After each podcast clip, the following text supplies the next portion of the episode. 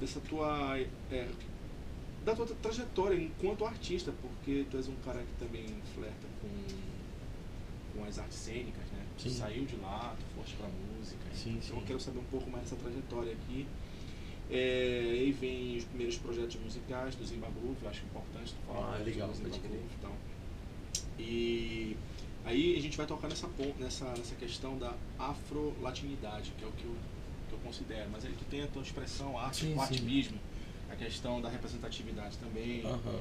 E aí tu vai estar à vontade para falar sobre isso. E para encerrar esse primeiro bloco, a gente tem uma música. Boa. A gente já pode encerrar o primeiro bloco, aí tu escolhe qual das três tu envolve. Tá, tu tinha pedido pra tocar Coisa de Pele. Pois é, eu queria Coisa de Pele. Ah, parabéns. Eu queria Coisa de Pele, mas pra te começar a entrevista, antes de a gente... Ah, antes de tudo, né? Entendeu? Aí, Coisa de Pele é interessante. Mas se tu quiser colocar lá aqui também, assim, acho mais coerente pela conversa que a gente tá tendo e tal. Deixa eu só ver se isso aqui é o vídeo. Aí eu passo a primeira parte, tá ok. Aí a gente dá uma pausa, aí eu passo a segunda contigo, a gente... Tranquilo. A gente não vai decorar as três partes, uma de cada vez. Vou deixar vir aqui no canto. Jeff, eu deixei organizado aqui, olha, no meu telefone. Só tu destravar ele, jogar pra cima. Isso daqui é no meu WhatsApp, tá aqui as três músicas que tu enviou pra tocar. Marcel não pode vir. Aí tu escolhe qual tu vai tocar, só clicar nela em cima e começa, tá? Terminando. Só dá um pause, já é. Tá ok? Tá. Deixa o celular aqui pra gente mexer. Tira, Leandro, esse mic daqui. Aqui a gente tem um café pra tomar, bora ver se tá bom esse café que é difícil. Senta aqui, vou te encaminhar. Faço um café bem poderoso, bora ver se ficou bom, do jeito que eu gosto.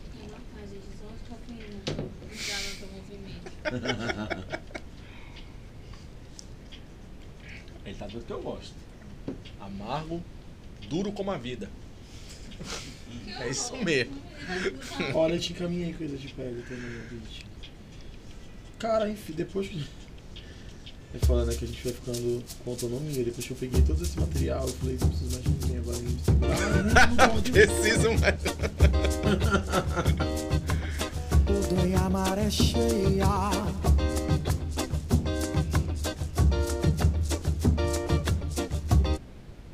Fala no teu amigo aí, Léo. Oi. Fala, João. Tudo bem? Show. Tudo ótimo. Só eu que não tô me ouvindo, mas tu vai me ligar depois, né? Beleza. Esse é o Estúdio Toca, aqui aí tem os instrumentos. Tu já assististe algum podcast nosso? Cara, pode pesquisar, né? Eu fui lá e tal. A partir de quando a gente começou, a gente trocou uma ideia. Beleza. Mas eu tinha visto, foi muito louco, porque eu vi vocês uma semana antes de falar comigo, assim. Eu descobri, aí eu fui olhar, falei, pode crer, que massa. É o destino. Aí logo depois eu falei, massa, vamos lá. É o destino ou o Zuckerberg já mantendo os pauzinhos dele lá.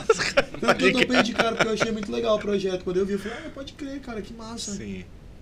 Já tá rolando a entrevista no Spotify aqui. Já tá, o Leandro, é assim, a gente faz... Eu vou avisar, né? Porque senão a gente pega de surpresa, né? A gente faz assim, a gente tem duas versões do Pod Toca. Uma que vai para as plataformas de áudio, streaming de áudio, que é o Spotify, o Deezer, o Castbox, o Google Podcast. Então, a gente está todas as plataformas. E esse papo no Spotify, ele é diferente porque ele é uma versão estendida. Então, quando a gente for fazer as pausas das câmeras, a gente vai ter a possibilidade de continuar a conversa de boa. Então, quando eles dão a verificação e tal. Então, como a gente já está aqui sentado falando sobre isso, a gente já está no meio da conversa aqui. E é interessante porque é um produto diferente e o público gosta disso, saca? Sim. Gosta desses erros, desses bastidores interessantes e tal. Mas fica à vontade. Caso tu queira falar alguma coisa assim que acha que é comprometedora, tu avisa. A gente edita, o Leandro edita depois, aí tudo certo. Pode crer. Tá na mão? Beleza, cara. O que tu achou do estúdio aqui? Tu tá achando legal essa ambiência? É muito aconchegante, né? Acolhedor. Bacana. Eu adorei a logo, falei, pô, a logo de vocês é muito foda. É muito boa, muito boa, muito boa. Isso aqui é uma invenção do pai da Amanda, aquela menina que tá bem ali, de cabelo preto. Uhum. Que é a Amanda Furtada, é casada com o Leandro e é produtora da Steam Frogs, é produtora cultural. E o pai dela está nesse momento numa praia em Santa Catarina. Nesse, vou dizer, porque eu acabei de falar com ele. Ele estava realmente na praia. Uma videochamada pra mim, ele estava tudo claro lá. Aqui tá tudo escuro, chovendo. É verdade. Então... Eu queria passar contigo só ver volume aí no teu ouvido. Vamos lá, então. Tá tudo certo aí do sample, tá bom. Tá chegando legal aí, tá conseguindo? Tá, tá chegando ótimo. Aumenta o seu ouvido, só um pouquinho. O minha maré cheia. Perfeito, perfeito.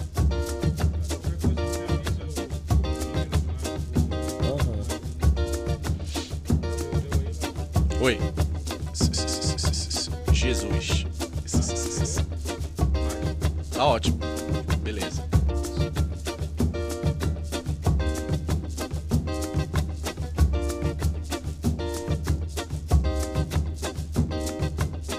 Sereia, sereia, princesa, sereia, rainha do mar. Quando a lua no céu incendeia, o tambor começa a tocar. Quando a lua no céu incendeia,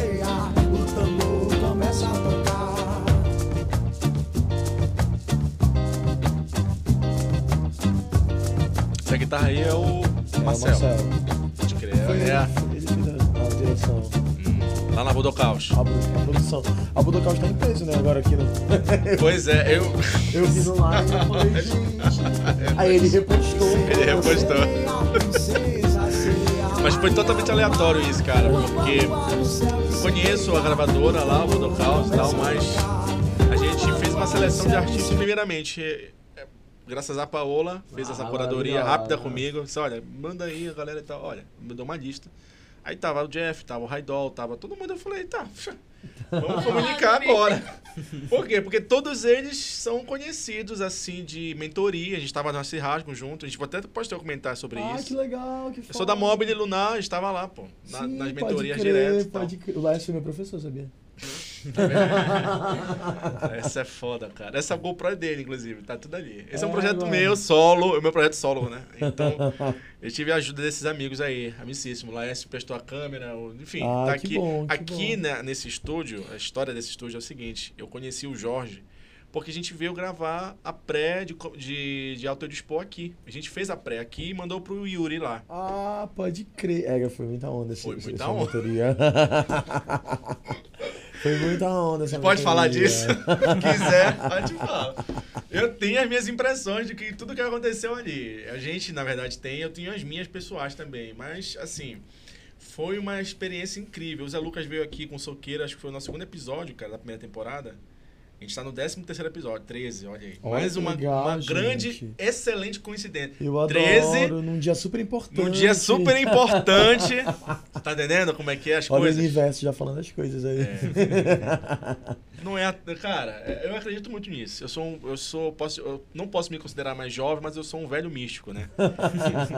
Eu entendo que existem algumas coincidências que não são feitas por acaso, assim, tipo, são coincidências pelo choque, mas depois que tu parar pra pensar um pouquinho, tu, não, cara, foi planejado por alguém isso aí, só pode. Só tipo, pode. Esse papo, eu tava com a ideia de fazer um podcast há muito tempo, desde o início do ano passado eu tava com essa ideia, eu comprei esse microfone aqui, um desses, eu não sei qual é, mas um desses é meu.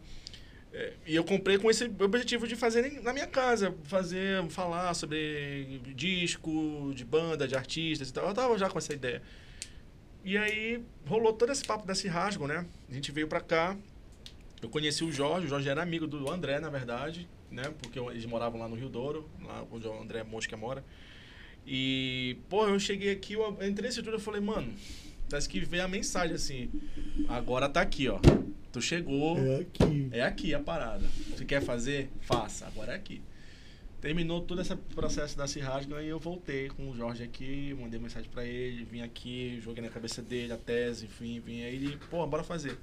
Só que era uma coisa assim, muito despretensiosa no início, era uma brincadeira nossa, sabe? Tipo, meio minha e dele, assim, sentar numa mesa e falar com a galera e tal. Então, a primeira temporada, se tu for ver, ela tá cheia de erros, cheia de erros de câmera, de posicionamento, de luz. E a gente também só chamou nossos amigos. Por quê? Porque eram os únicos doidos, igual a gente, que poderiam aceitar um convite desse. De virem até aqui falar da sua vida, da musicalidade e tal. Então a gente meio que casou. Eu falei pro Jorge, quais são os teus amigos da música? O Jorge também é um grande uma pessoa conhecida, tocou no Mundé Cultural, aqui em Coraci, Coisa de Negro. Pode crer. Novos Camaleões, tem a banda dele, tu viu aí, Cão que Fuma. Tá aqui o CD da banda dele, inclusive.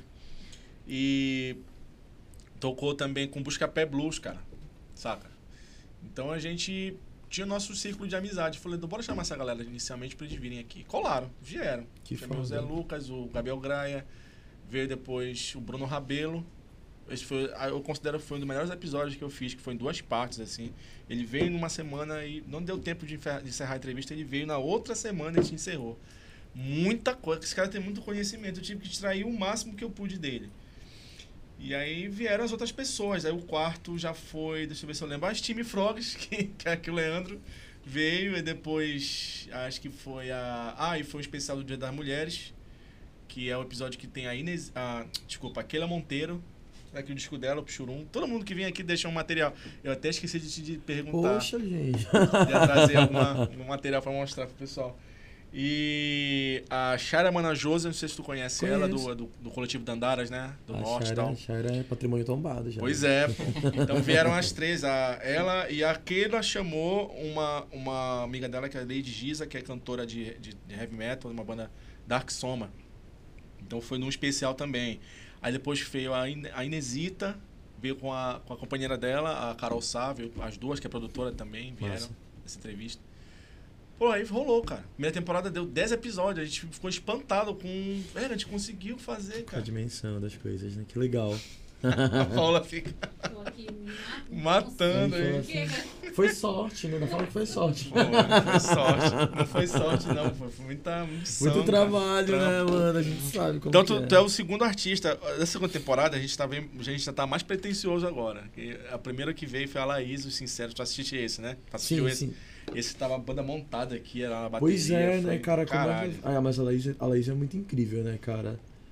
Eu acho que sou fã do trabalho dela. Foi meio que uma pré-condição para que ela pudesse vir a tocar bateria. Porque ela me passou uma conversa assim no privado, acho que, enfim, posso revelar isso aqui, vai pro Spotify mesmo, o pessoal que tá assistindo aí vai sacar.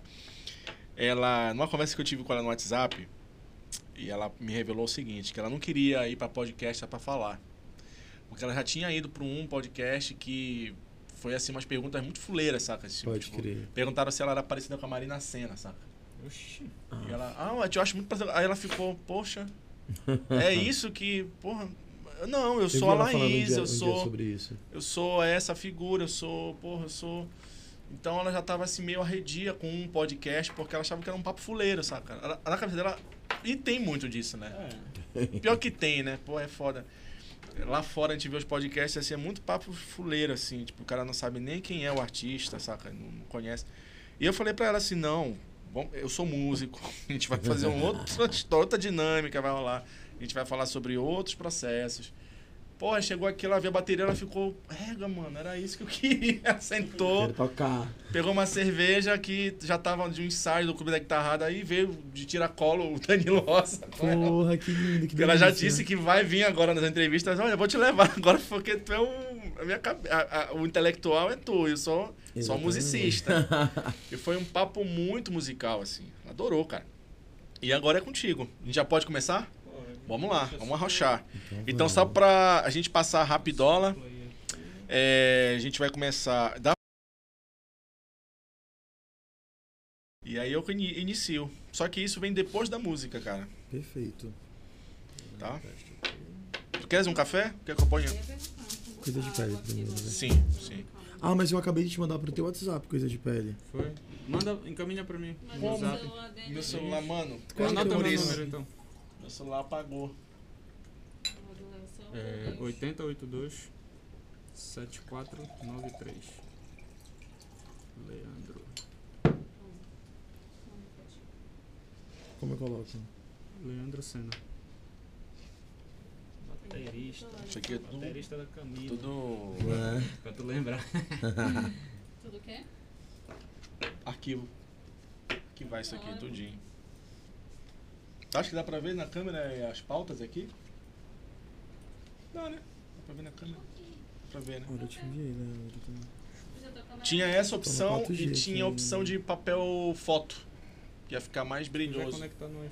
Ia ficar bonito, mas ia ficar ruim pra câmera, né? Ah, mas a bochecha é tão bonitinha.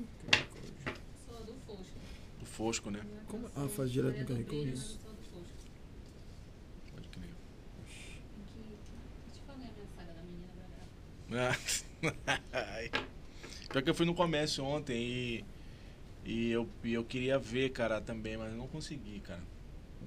Eu cheguei no... Eu entrei no ônibus e eu pensei nisso. Falei, eu podia ter... Porra, mas já foi. Aí não vai formar mais nada na parede, né? É tudo pra cá. Ué?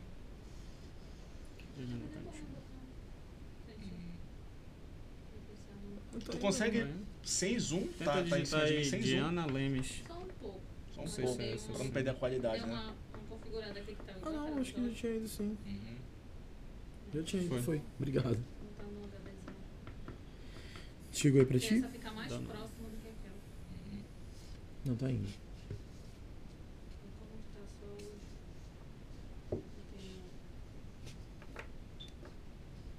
Deixa eu só baixar essa música que ele tá mandando aqui. Aí, chegou.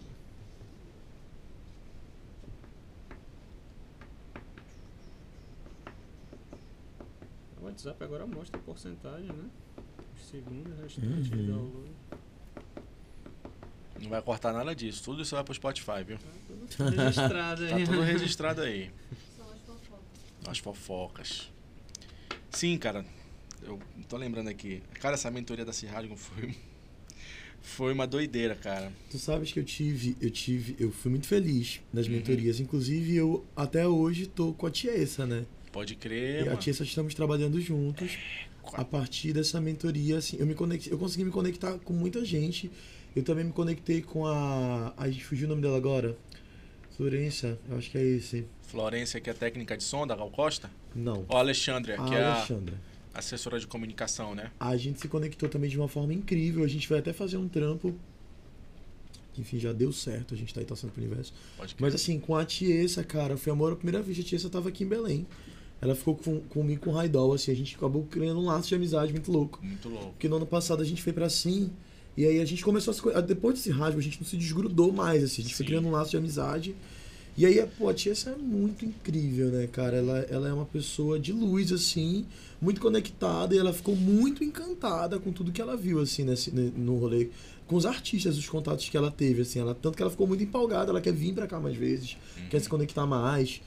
E foi muito massa. Eu achei que foi muito legal esse rolê das mentorias. Eu sinceramente acho que se a gente tivesse passado naquela forma antiga, teria sido legal e tal, fazer um show. Mas, cara, foi muito mais interessante. Acabava ali, cara. Eu acho que foi uma sacada, assim, sensacional. Porque a gente conseguiu se conectar com outros artistas. Tipo, eu me conectei com muita gente que estava ali, né? Que é daqui da nossa região e a gente não conhece. E conseguiu também fazer essas trocas com pessoas de fora. Eu achei que foi sensacional. Eu falei, que bom que eu nunca tinha participado de uma seletiva. Eu participei exatamente desta. Pode crer. Rapaz, olha, essa mentoria da Cirrágio, ela foi reveladora de diversos pontos, assim, que são obscuros de uma banda, de um artista pra nós, assim, da Mobile. A gente nem tava nem sacando o grau de profundidade que tu tem que te preparar pra encontrar um player dos mercados desse, saca? Eu descobri isso lá. Foi também. Aquela reunião que teve com o cara da CD Baby, aquela reunião foi muito foda, cara. Porque ele falou umas coisas assim que a gente... olha o que a gente tava fazendo que é errado. Ficar assediando... manda meu material. Ele falou, não façam isso. Isso faz o cara pegar o material de vocês e jogar no lixo. Não façam isso. Exatamente. Se vocês quiserem vender o produto de vocês, façam uma apresentação legal, convença o cara por outros meios, não ficar empurrinhando o cara em mensagem e tal. Pode crer. E é foda, isso foi muito louco, cara. E no final de tudo, na verdade eu vou falar a verdade aqui. Na verdade eu vou falar a verdade, olha só. A gente... Altamente redundante. É, altamente redundante. Pra não ser prolixo nem fadonho o que eu vou dizer agora... Tô jogando a tese pra ver se eles me cortam aí. Eu considerava 3 artistas muito bons pra subir, que era tu, o Raidol e um que passou mesmo, que foi o Superchoque. O Choque, né? O Choque é incrível. O Choque quebrou a banca. Essa foi a verdade. O Choque, a abordagem primeira do Choque já foi assim. Eu falei, moleque, esse moleque quebrou a banca. Foda. Ele quebrou a banca. Ele dizia, o que que eu preciso, né? Ele falou, o que que eu... Olha, eu não vou falar aqui dos meus filmes, eu não vou falar dos meus discos, eu não vou falar dos prêmios que eu ganhei, né? Porra, eu só quero fazer uma pergunta. O que que eu preciso pra ser relevante pra vocês aí do Sudeste do Brasil? O que precisa pra ser nacional? Nacional. Né? E é uma discussão que eu já vinha tendo, inclusive com o Raidol e com outros amigos, que eu acho que é muito legal, inclusive, a gente tocar nesse assunto, que é falar sobre o que é ser nacional, o que é ser regional, o que é ser local, né? Foi muito doido, porque o Choque trouxe... Ele conseguiu verbalizar, eu acho que um sentimento que era coletivo. Uma incomodação que era nossa, né? Exatamente. É porque é pior, mas assim... Só pra resumir. Bem aqui, ó. Bem aqui, ó. Estende aí. Aí tu vai pro scroll e... Isso, pronto. Essa é a mágica da edição. Cara... Assim, a gente já vai começar, só pra gente depois retomar esse papo depois. Exatamente, a gente vai render. Que é o seguinte, a gente, assim, foi ótimo, foi do caralho que ele fez, mas depois dele veio a gente, da Mônica. Ah, tu entendeu? Pode crer. Ele fez um negócio fodástico que a gente ficou desse tamanho. Aí o Laércio foi apresentar, olha, aí... Ninguém mais tinha o que... Porra. É igual, eu te confesso que eu me ferrei, porque eu fui o primeiro. Eu, na verdade, eu tava num festival em Altamira, no Fecante. Sim. E, cara, eu tava assim, no meio... Numa sala amarela, não tava... Eu tava num caos, eu tava no meio de uma produção que a gente ia receber a Vanessa da Mata, né? Que era a primeira vez dela no Xingu. E aí eu não consegui me concentrar, eu, na verdade, fiquei bem chateado. Eu falei assim, pô, acho que não fui legal, porque eu queria ter me conectado com o rolê, porque era uma parada muito importante. Mas eu tava no meio de um trabalho muito louco e eu falei, ah, mas cara, vai ter que ser isso aqui, é o primeiro, vai ser o primeiro de muitos. Eu nunca tinha participado de um pitch, então eu nem entendi o que era direito um pitch, né? A gente, como eu te falei, eu descobri ali. A gente foi na Tora também, todo mundo, né? A maioria deles foram, né? Vamos lá, a gente pode começar? Vamos ligar as câmeras do direitinho. Nós temos 40 minutos para começar esse primeiro bloco, para fazer ele até o fim, tá? E, Leandro, teu celular tá aqui, né? Porque eu pedi para te dar uma acompanhada no tempo, para me guiando também. De repente eu posso passar, mas Paola, tu... Mas assim, a gente tem momentos pontuais da música, né? Eu acho que a gente pode tirar o celular, né? Não é isso? Não é só no final dos blocos? Tu queria só que... pontuasse o tempo, né? Mas a Paula tá com um relógio de pulso aí. Ela começa, não esquenta não. Tá monitorando tudo. Monitorando pela gravação. Tem 38% de bateria, tá de boa? Não vai te ferrar. Aqui eu vou depois de tocar a música, vai bloquear, né? Então... Isso. Tá, bora. Quando tiver ok, te dá o claquete, dá a palma. Psh, começa. Vou dar um pouquinho na tocada. Começa com a música, né? É, vamos lá.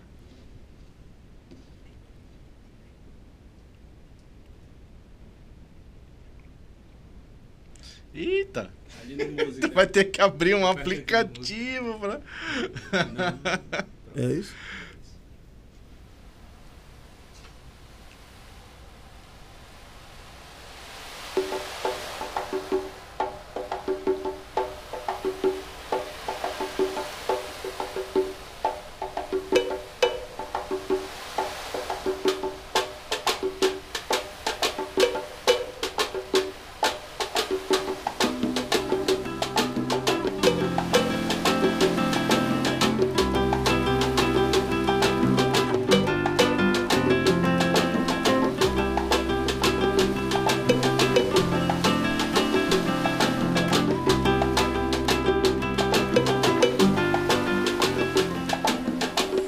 Parece besteira, a gente não se importou. Acho que essa brincadeira agora é amor. Eu sei, parece besteira, a gente não se importou. Acho que essa brincadeira agora é amor. Mas pra que se preocupar? Eles não vão entender, não precisa se explicar. Mas pra que se preocupar? Olhe nos olhos, segure a minha mão. Vamos viajar nessa maré. Olhe nos olhos, segure a minha mão. Deixa a maré nos levar. Abençoou nosso amor nos braços de Emanjá. Deixa a maré nos levar. Deixa a maré nos levar. Abençoou nosso amor nos braços de Iemanjá. Deixa a maré nos levar.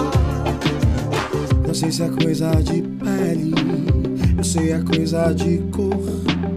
A É que teu beijo me veste com a cor do amor. Eu sei, é coisa de pele, eu sei, é coisa de cor. É que teu beijo me veste com a cor do amor. A gente bem que podia fugir desse lugar, fazer um mundo só nosso pra gente morar. Mas pensando bem, vamos ficar e ensinar pra todo mundo que é o amor. Porque nós somos força, e é como as ondas do mar. E nem adianta tentar nos parar. Nosso amor é força, e é como as ondas do mar. E não adianta tentar nos parar. Deixa o amar é nos levar, abençoa nosso amor nos braços de Iemanjá. Deixa o amar é nos levar, deixa o amar é nos levar, abençoa nosso amor nos braços de Iemanjá. Deixa o amar é nos levar, deixa o amar é nos levar, abençoa nosso amor nos braços de Iemanjá.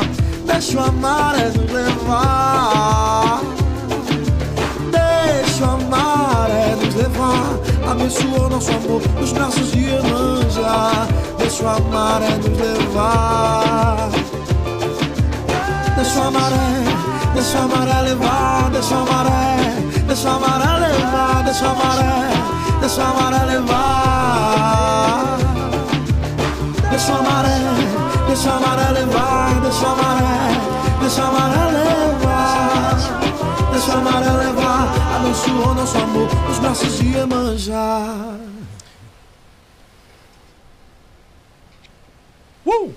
É isso aí, galera. Pessoal de Belém, do Pará, da Amazônia, do Brasil. Meu nome é Leonardo Vitor. Estamos mais uma vez aqui no estúdio Toca em Belém do Pará. À minha frente a nossa diretora Paola Bernardino. Atrás de mim o nosso diretor musical, Leandro Sena. Xavier Sena. Estamos mais aqui uma vez no episódio do Pod Toca. E um episódio, porra, como a gente estava falando agora, né? O universo conspira a favor de nós. É isso mesmo, né? No 13º episódio, numa data muito especial, está à minha frente aqui um dos artistas que tem uma grande influência na representatividade afro. E acho que sem mais delongas, né? Se apresente, por favor, para o nosso público. Quem é você que está aqui na minha frente, por favor? Salve, salve, galera. É um prazer estar aqui com vocês no Pode Tocar. Pode tocar, né? Pode tocar, né? Também, tá livre a interpretação. Já falaram que era potoca também, tá tudo certo. São várias variações. Bem, me chamo Jeff Moraes, sou um artista afro-amazônico aqui do coração de Belém do Pará.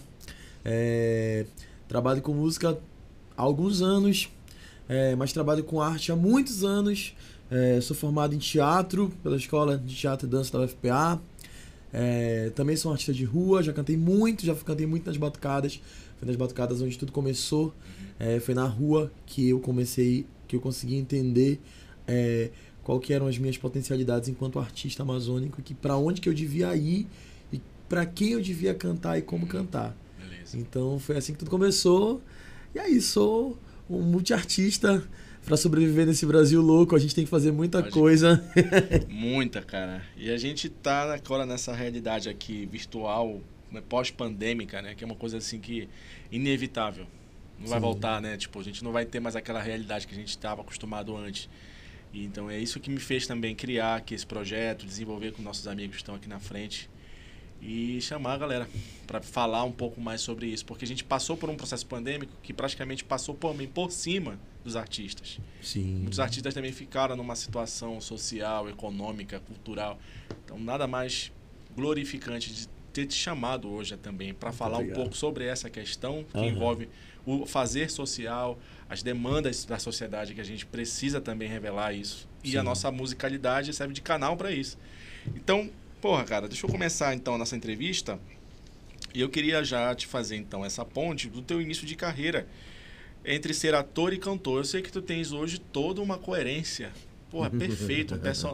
É uma persona em foco, como diz o programa da cultura.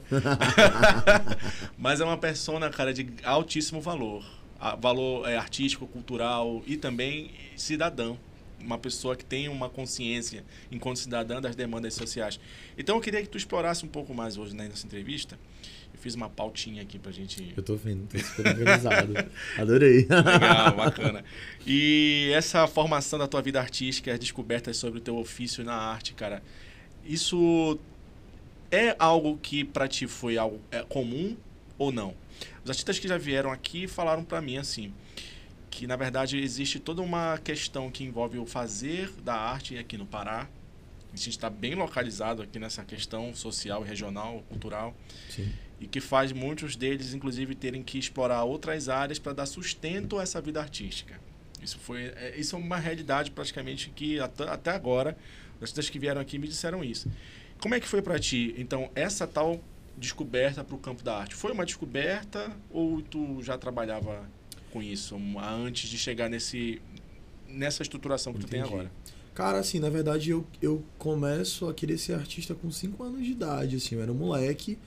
E aí eu fui na Praça da República assistir, meu tio me levou na Praça da República ali domingo, tinha um espetáculo de teatro acontecendo no anfiteatro. Quando eu vi aquilo, eu comecei a falar que eu queria ser artista desde muito criança. Assim, eu falei, não, quando eu crescer, eu quero ser artista. Eu quero ser ator. Eu nunca imaginei que eu ia ser cantor, mas eu queria ser ator. Assim, eu falava, não, preciso ser ator quando eu crescer. E aí logo a gente bate, né, em várias coisas. Porque imagina, eu era um menino oriundo da periferia, Sim. um moleque preto da periferia que não se via na televisão, não se via nos lugares, nas mídias, eu não me enxergava, eu não conseguia perceber, tipo, eu falava assim, eu quero ser artista, mas como que eu vou chegar? Então, assim, realmente parecia ser muito impossível. Hoje, quando eu olho pra trás, eu penso assim, nossa, eu sempre achei que ia ser impossível ser artista, ser o que eu sou hoje, o que eu faço hoje.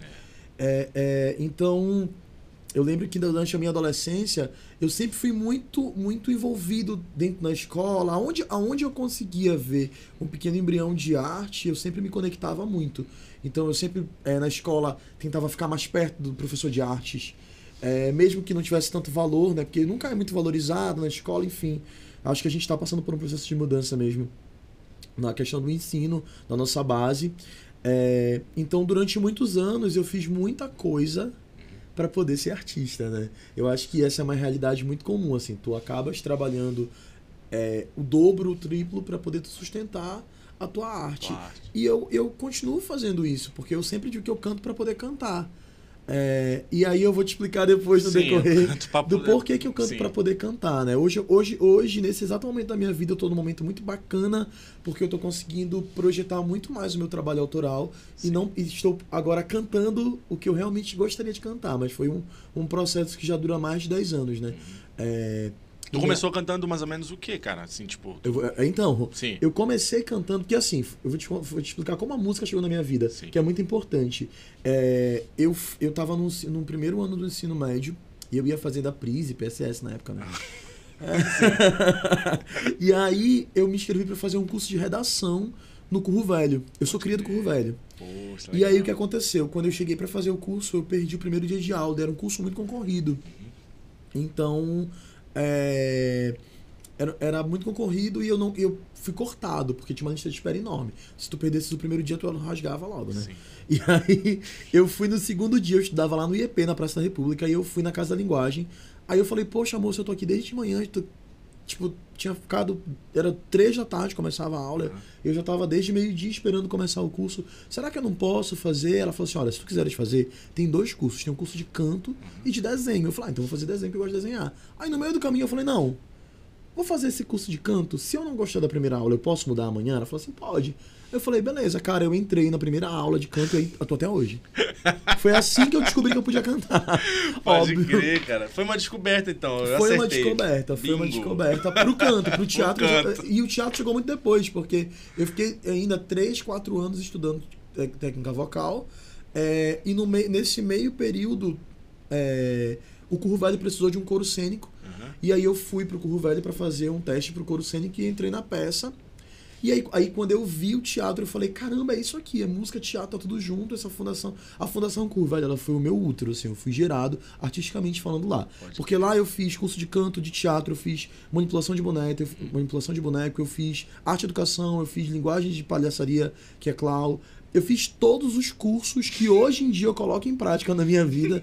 Eu aprendi no Curro Velho. E depois eu voltei como instrutor. E entrar lá só para fazer um negócio e acabou fazendo todos os negócios. Gente, que bom que eu perdi a primeira aula do negócio. Hoje não sei escrever direito, mas eu sei cantar, olha aí. Ótimo. Mas é assim, cara. É assim que as coisas são feitas para a maioria das pessoas, né, cara? Que querem começar no mundo da arte, assim. Sempre é uma descoberta. Essa descoberta é até bom. A gente tem uma entrevista aqui, cara, que eu vou até colocar na descrição do vídeo, que é com a Inesita. Inesita, multi-instrumentista, enfim.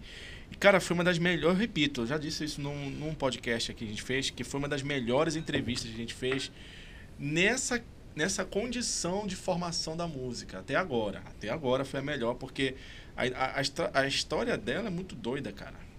Tipo assim, no teu caso, tu entrou numa fundação e tu te revelou lá dentro. Sabe? Tu foi aproveitando aquele espaço. No caso dela, foi um trauma. Foi um martírio. Foi assim, um exercício, na verdade, de negação. Porque o conservatório, olha só, dois espaços completamente diferentes. Eu queria te perguntar, tu passaste por um conservatório? Tu fizeste algum tipo de estruturação mais formal da música? Não, eu estudei na EMUFPA. Depois que eu saí do Curro Velho, eu fiz algum tempo na EMUFPA. Mas eu fiquei muito nas oficinas, porque assim, o que acontece? A professora, que era Jeane Daruichi, ela ficou durante muitos anos sendo professora de canto. Então, meio que ela conseguiu fixar uma turma e a gente ficou fazendo uma formação com ela. E de lá eu fui pra EMUFPA, fiz acho que um ano, se eu não me engano, de técnico avançado na EMUFPA. E depois, aí eu já fui pro mercado, né? Eu já fui pra noite, pros barzinhos, eu fiz durante muitos anos de barzinho. Me perguntaram se que eu comecei a cantar, cara, a MPB em geral, assim, eu cantei muito tempo em barzinho, mas foi na rua que a chave virou, assim, eu entendi. Okay. Eu cantava na estação das docas, no mezanino. Lá em cima, né? E vários bares de Belém do Pará, vixe, meu Deus do céu. Achei muito estranho aquilo ali, cara. Então cantaste lá em cima? Muito, é horrível. Cara, que isso? Eu achava estranho, porque como é que as pessoas podem estar comendo e sabe...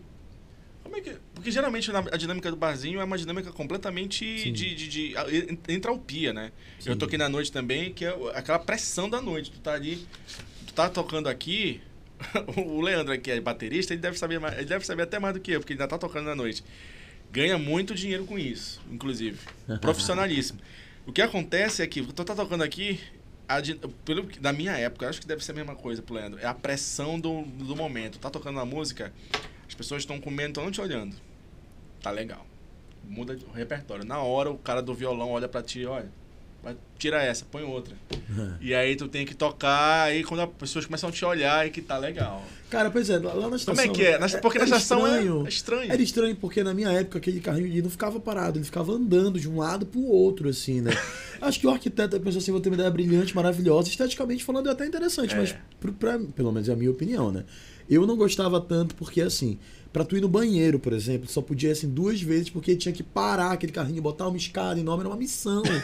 Então, assim, era dificultoso. E as pessoas lá embaixo, elas não te davam tanta atenção porque elas não conseguem nem ver direito o artista. Então, eu gosto muito, eu sempre falo assim, quando eu vou tocar num lugar, as pessoas estão comendo, mas assim, eu acho que é legal em algum momento que tu tenha essa troca com o público. Eu acho que lá a gente não consegue ter essa, pelo menos na minha época eu não consegui. Acho que foi em 2010 que eu toquei na Estação das Docas, né? Passaram-se muitos anos, né? E aí eu não conseguia me conectar com o público e eu acho isso muito estranho, porque eu realmente gosto dessa conexão, do olhar no olho, de ouvir as pessoas cantando, mesmo que seja a música dos outros mesmo. Acho que essa é uma energia, música, né? É vida, é fluido. É fluido, né? Tem alguns artistas que saem de lá e vão tocar lá no Marujos, né? Do lado, né? Que eu acho que já é uma outra história. Eu nunca toquei no Marujos, mas eu acho que já é uma outra história. Tu já tá mais perto do público. Tu passaste quanto tempo nesse período da noite, assim? Olha, eu passei... Assim, na verdade, eu ainda faço noite, né? Não, tipo... Não, mas nessa configuração mais... Nessa configuração que era menor, assim, voz e violão. Eu acho que... Sei lá, acho que uns 8 anos cantando, assim. Acho que talvez até mais, não sei te explicar. Porque, assim, eu trabalhava num hospital, na parte administrativa, e aí também trabalhava... Aí fazia gig e trabalhava nesse hospital. Fazia gig... Porque a minha vida foi assim. Eu estudava publicidade. Antes de fazer teatro, eu estudava publicidade, entrava na escola de teatro. Fazia publicidade, tocava no barzinho e trabalhava no hospital. E aí eu entendi que essa configuração era uma configuração que não me fazia. Eu morava na casa dos meus avós, eu falei assim, e tava num relacionamento que não era tão legal. É porque tudo se conectou. Eu falei assim, cara, essa configuração não tá muito legal pra minha vida. Eu preciso, assim, dar uma reviravolta pra que as coisas aconteçam de uma outra forma. E aí foi quando eu resolvi largar o meu emprego. Aí eu saí da casa dos meus avós, eu terminei a relação, eu tranquei a faculdade, eu entrei pra fazer teatro. Ah, total. E aí eu fui cantar na rua, nas batucadas, assim. A minha avó falou, tá doido. Como é que uma pessoa faz isso, né? Ela larga o emprego, ela tranca a faculdade, sai de casa, vai morar só, dividir casa com uma amiga. Mas é porque eu entendi, eu falei assim, cara, eu preciso ser dono da minha vida. E para que eu sou taurino, então é difícil para mim fazer uma mudança. Casa. Exatamente. Taurina. Eu falei assim, mas eu também sou focado. E eu falei assim, eu preciso tomar esse rumo para ser a pessoa que eu quero ser, assim. Eu não me arrependo nem um pouco. Porque foi incrível. Eu saí da publicidade, eu falei, não me vejo trabalhando numa agência. Peraí. Vamos organizar. Tu trabalhava no hospital. Trabalhava no hospital. Tu fazia publicidade. Publicidade e propaganda. Aí foi quando o Laércio foi meu professor. Sim, Laércio. Manda um abraço pra ele na câmera aí. Um abraço pro Laércio. Excelente professor. Valeu. Isso aí. Emprestou a câmera, tá até hoje. Ele vai me cobrar essa câmera um dia desse. Qualquer dia desse. E sim, bora voltar. Tu tava nessa condição. Tu tava num relacionamento... Não tava legal. E tu precisava sair da casa dos seus avós. É, porque meus avós não deixavam eu ser artista, né? Então, imagina. De fato, cara, tu tinha que dar um rumo na tua vida. Eu dei um rumo, foi muito louco. E porque eu lembro que a minha avó, ela ficou muito chateada. Ela falou assim mesmo, cara, como é que tu vai ser artista? Porque a minha avó não conhece ali dentro do núcleo dela, alguém que fez arte que tá tudo bem, entendeu? É. Então, pra ela falou assim, a arte é aquela velha... lixê, coisa de vagabundo, coisa de maconheiro, coisa não sei do que, enfim. A vovó, coitadinha, ela não tinha a visão que eu tinha até então ali. Falei, vó, calma que vai, dá tudo certo, a senhora vai ver. As avós sempre querem os melhores coisas melhores para os seus netos. Exatamente. O que ela percebe, que ela entende que é melhor, né?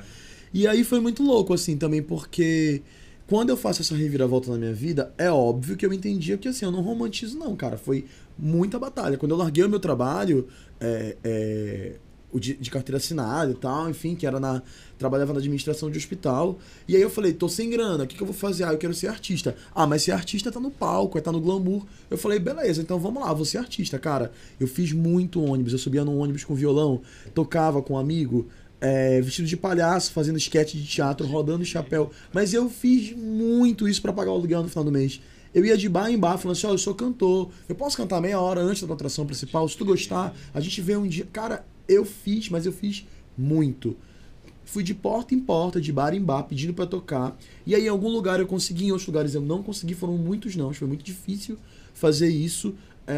Eu lembro que eu fazia muito um circuito de praças com espetáculo de teatro, que era Praça da República, Praça da Bíblia e Praça Batista Campos. E rodava chapéu, assim, ou então eu entrava no ônibus. Mas fiz pra caramba. E conseguia pagar meu aluguel, conseguia fazer o corre. Eu falava assim, cara, eu preciso chegar aqui, assim, mas pra chegar aqui, eu realmente tenho o degrau que eu preciso subir. Então eu preciso agora viver isso aqui, entender que tá difícil pra caramba, tá ruim, a grana tá apertada, mas vai melhorar. Eu acredito no meu potencial e eu sei que vai dar certo. E aí eu fui subindo degrau por degrau. Nunca peguei carona em foguete de ninguém, assim, cara. Eu sempre fui muito pé no chão, assim. Cada passo que eu dei pra minha carreira, até o disco, até chegar nesse primeiro... Tanto que se passaram 10 anos pra lançar o primeiro disco, saca? É um tempo muito grande pra tu lançar um primeiro álbum. É mesmo, pra te lançar como artista, né? Nossa, imagina só, eu cantei música pra caramba dos outros até cantar a minha. Por isso que eu canto pra poder cantar. Entendi. Agora saquei. Pô. Exatamente. E eu acho assim que foi um processo de muita aprendizagem. Eu acho... Eu sempre acho que quando eu começo a contar as histórias de trajetória, né, de vida, de carreira, fica parecendo que é romântico. Não gostaria de ter passado por metade do que eu passei. Não acho que outros artistas que estão começando agora precisam passar, inclusive. Eu acho que a gente precisa mesmo se conectar e criar redes, criar pontes e ser ponte para outros artistas, sabe? Pode crer. É o que eu mais faço hoje, inclusive. Eu gosto muito de ser ponte, de conectar artistas com lugares que eu já passei, que eu sei que hoje eu tenho uma liberdade maior e eu posso colocá-lo numa situação mais confortável, sabe? Eu acho que é muito doido. E assim, só para concluir esse rolê dessa loucura que foi, quando eu fui cantar na rua, eu cheguei numa batucada na Praça da República, que eram os batuques que aconteciam, que foram momentos icônicos, eu acho, que da nossa cidade, porque os artistas foram pra rua tocar samba, tocar as músicas afro-brasileiras, então eu me conecto... Posso te pedir pra mandar um abraço pra alguém? Posso, pode. Tony Leão Costa, que eram os organizadores. Ixi, então tem que mandar pro Tony, pra toda a canalha.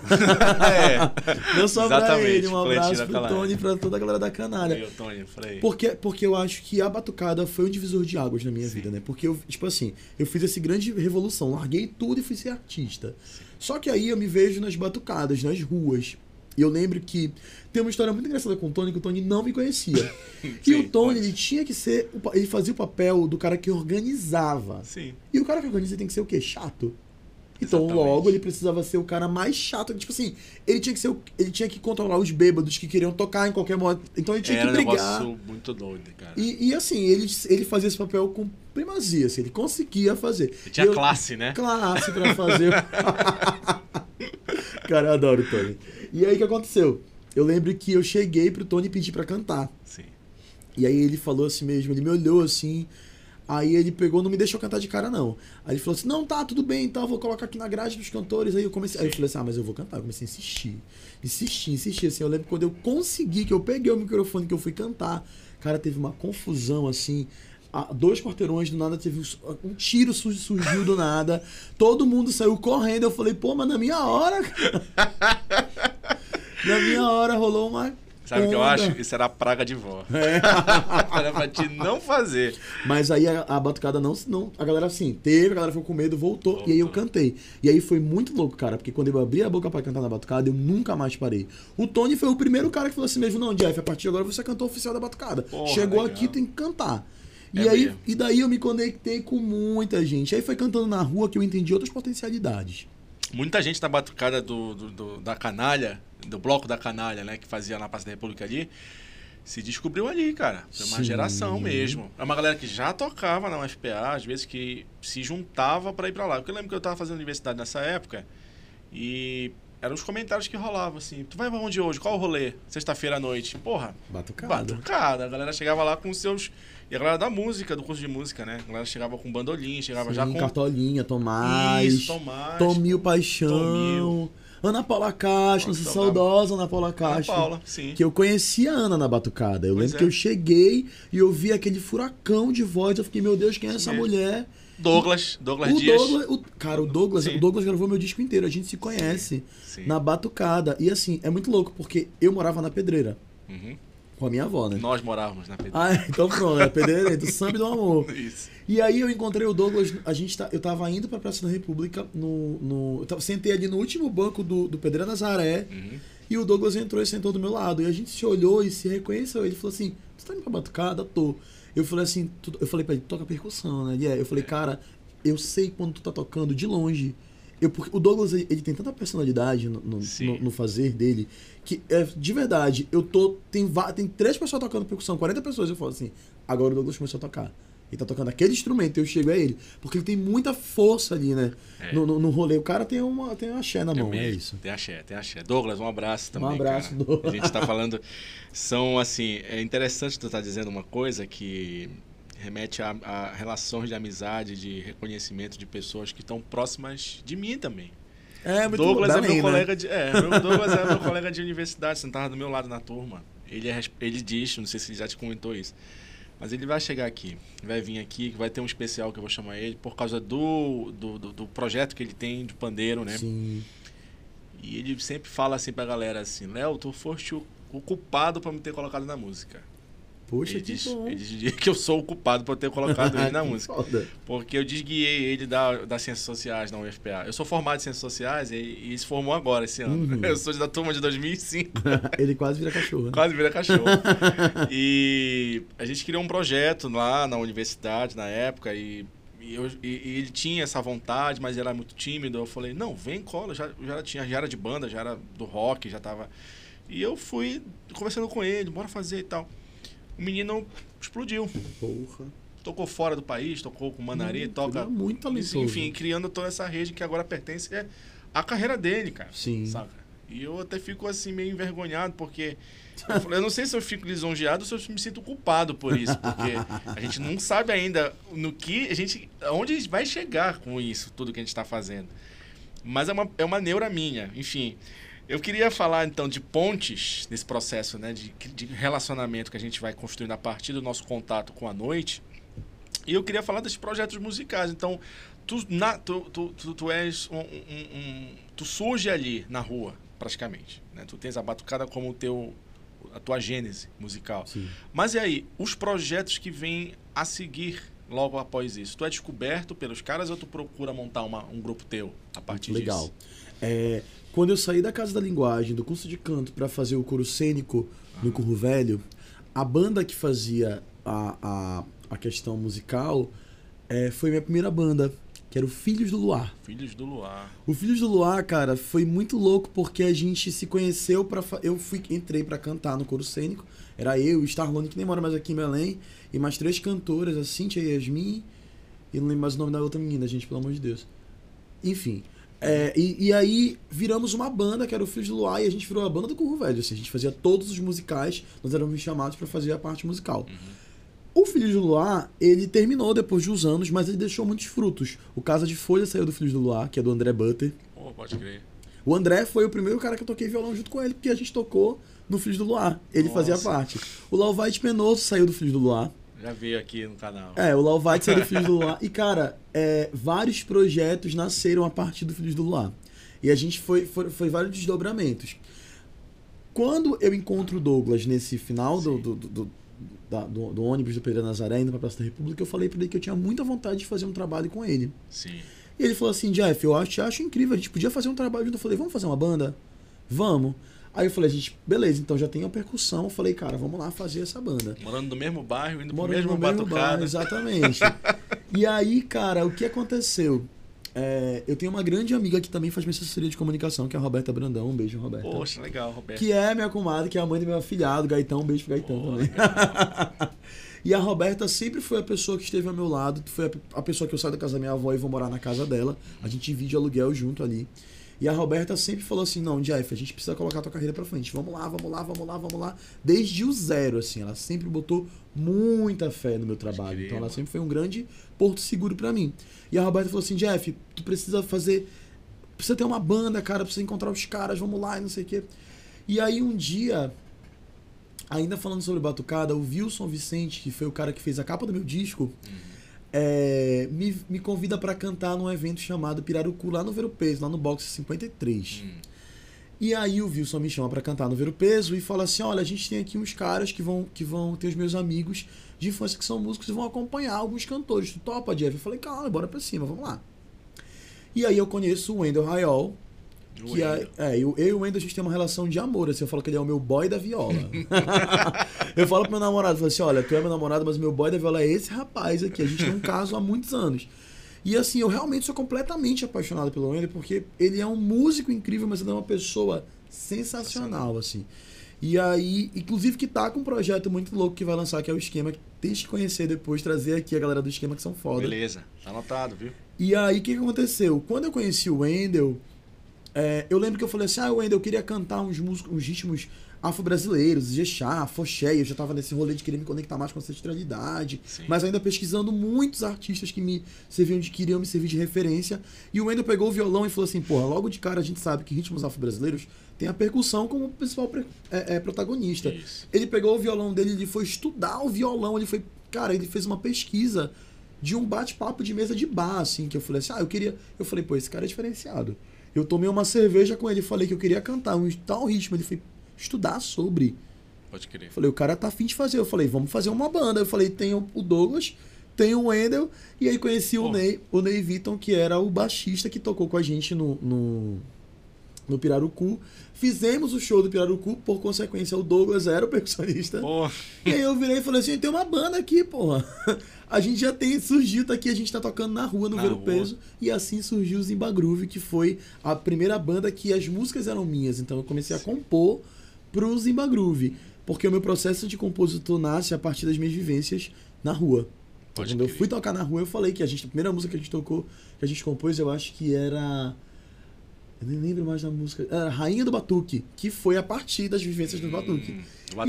E aí, cara, o Zimba Groove foi uma grande escola. Eu amo ter passado pelo Zimba Groove. Pô, só com gente pequena, pra não dizer o contrário, né? Assim, Douglas Dias, o Wendell, era só essa galera, né? Exatamente. E a Roberta fazendo assessoria e produção. Depois entrou a Issa, que era uma outra amiga nossa que trabalhava com produção, e as meninas colocaram, cara, na real, assim, elas colocaram a gente em vários lugares. Sim. Fodas, porque elas acreditavam muito, e a gente, assim, começamos a tocar, fazer festa, fazer rolê, e o Zimba foi uma delícia, cara, foi um processo delicioso na minha vida. Ótimo. Assim, eu entendo que o Zimba Groove pra ti, e tu pode me dizer se eu tô errado, foi esse momento da tua redescoberta enquanto homem preto na sociedade, porque tu tens uma ligação com esses outros artistas que também estão falando disso, né, cara? Sim. É o Douglas, assim, o Douglas, eu tenho uma história dele, assim, tipo, a gente fez um projeto de pesquisa em antropologia para o NAU em São Paulo, que é o Núcleo de Antropologia Urbana da USP, tal. A gente pretencioso, né, jovens acadêmicos, mancebos, sem rumo, a gente começou a pensar, pô, vamos fazer um projeto de... Vamos pesquisar a música popular urbana paraense. Tá, mas em que música? Ah, o brega. Ah, o brega tá bem divulgado, tá bem na academia, já estavam trabalhando muito, artigos sobre tecnobrega, tecnomelody e tal.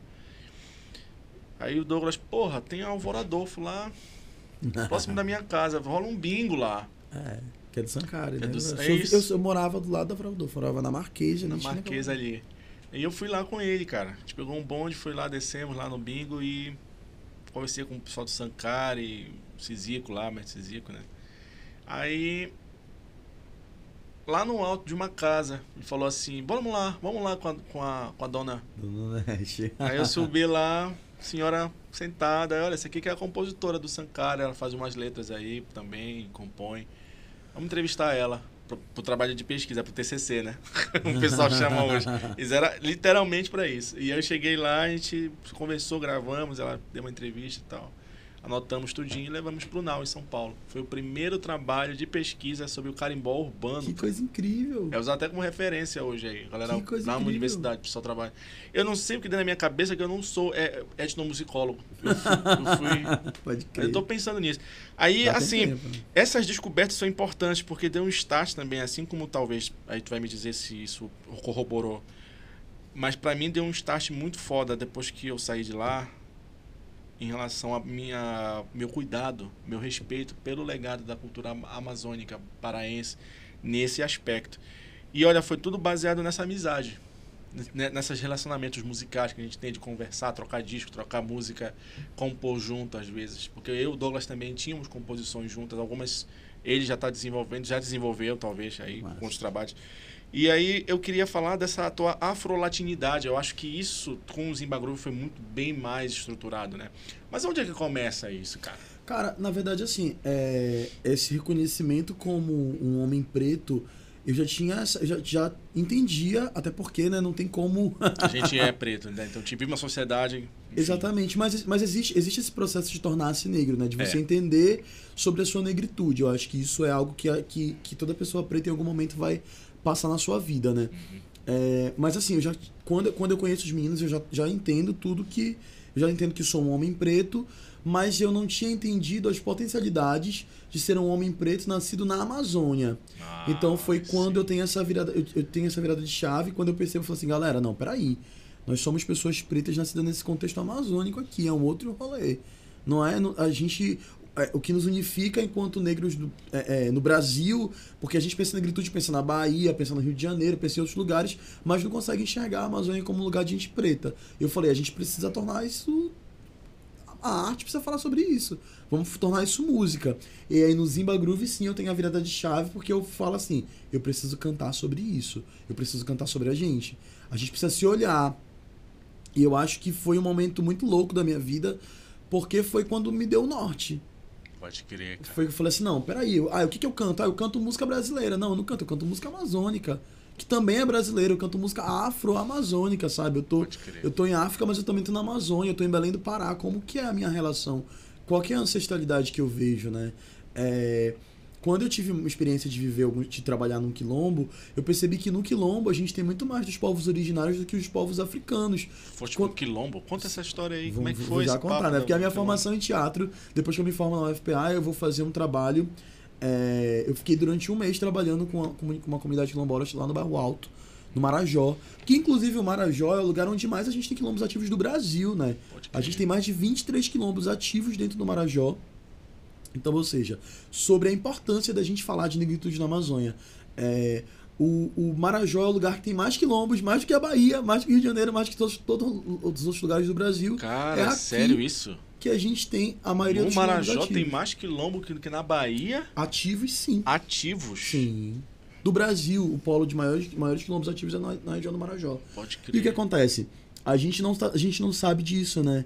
E aí a gente acaba perdendo as referências quando se fala de negritude. Eu sempre fui comparado com baiano. Assim, tu é baiano? A minha amazonidade sempre foi retirada por conta do meu estereótipo, do meu fenótipo. E eu falava assim, eu acho um absurdo. Por que eu não posso separar isso? Porque eu sou preto? Como assim? e aí eu falei assim, não, isso aqui precisa virar música, porque a música vai chegar primeiro, a música vai atravessar as pessoas de uma outra forma, e a gente vai começar a bater o pé no chão e falar assim, não, meu irmão, aqui ó, tem preto aqui nesse lugar e a gente precisa se reconhecer. Pô, então eu peço desculpas. Desculpa antes de tu continuar, porque eu falei afrolatinidade. Isso é muito genérico. A gente tem que especificar. Crer. Então, tu especificou falando afro-amazônida. Tipo, sim. É isso mesmo, cara. Fala um pouco mais, então, desse papo aí. Eu acho importante a gente trazer... a gente falar sobre esse termo, porque a gente vai... trazer pra cá, pra nossa região mesmo, saca? Porque, por exemplo, quando eu falo sobre isso, eu não comecei nada, não. Muito pelo contrário. Se não fosse a Zélia Amador, se não fosse a Nilma Bente, pode se crer. Não fosse o trabalho que o Sedempa faz há mais de 35 anos, isso. Se não fosse a Nazaré Pereira, que levou a nossa música pro outro lado do mundo, sendo uma mulher preta. Uma vez eu fui pra uma entrevista da Nazaré Pereira, que ela contava a história de vida dela. E ela falou que uma vez ela chegou num processo que ela foi chamada para fazer um espetáculo de musical, que era o Ré, e ela não passou no personagem porque ela não era negra o suficiente para fazer o tal personagem em São Paulo. No Rio de Janeiro, ela já não era branca o suficiente para fazer o que ela precisava fazer, porque ela também é atriz. E, ou seja, ela ficou nesse não lugar. E a Nazaré Pereira é uma mulher negra. Só que ela é uma mulher negra da Amazônia. Então, assim... Como é que funciona isso? O fenótipo dela vai ser outro. E a África era um continente gigantesco. Imagina só que a gente foi uma mistura de muita coisa aqui com os povos originários. Então, a gente acabou ficando em muitos momentos em um não lugar, entendeu? Então, por isso que eu acho importante a gente trazer e falar sobre isso. Uhum. Falar sobre quem são essas pessoas pretas que vivem na Amazônia. Existe um papo de morenismo que eu já ouvi falar. E aí a gente cai no romantismo. É um processo de embranquecimento da população, né? Quando surge a miscigenação na tentativa de nos embranquecer, começa a se romantizar. Não, mas eu não sou negro. Eu sou moreno claro, moreno cordijão, moreno não sei o quê. Tipo assim, quanto mais longe da palavra preta tu ficar, da palavra negra tu ficar, é melhor. Mais tranquilo. E é um processo que é um processo racista, né? É um processo de tentar invisibilizar toda uma população, né? Então, tanto que durante muito tempo eu fui chamado de moreno, né? Eu até escrevi sobre isso, eu falo sobre isso em um poema, que eu falo assim, que desde moleque eu ouvi que ser preto era ruim. Deixa eu lembrar. Desde moleque eu ouvi que ser preto era ruim, por isso a sociedade tentou me embranquecer. Mas ser chamado de moreno nunca me isentou de nenhum racismo, nem de toda dor. Era enfim, depois eu vou lembrar de tudo, porque faz tempo que eu não recito ele. Mas assim, eu falo nessa letra sobre esse processo de... tu tens a tua negritude retirada, uhum. E aí você fica nesse não lugar, né? Porque não, tu é moreno, tu não é preto. Mas tu continua tendo racismo atravessando teu corpo todos os dias, de todas as formas, diretas e indiretas, veladas ou não veladas. Isso mesmo. Mas tu não vais ocupar um espaço onde a branquitude ocupa, e tu não vais te considerar negro, então tu não consegue te conectar, tu não consegue te fortalecer enquanto quilombo mesmo, tu não consegue te aquilombar com os teus, porque tu não te vê pertencente àquele lugar. E tu fica aqui nesse não lugar, tu tens a tua identidade retirada.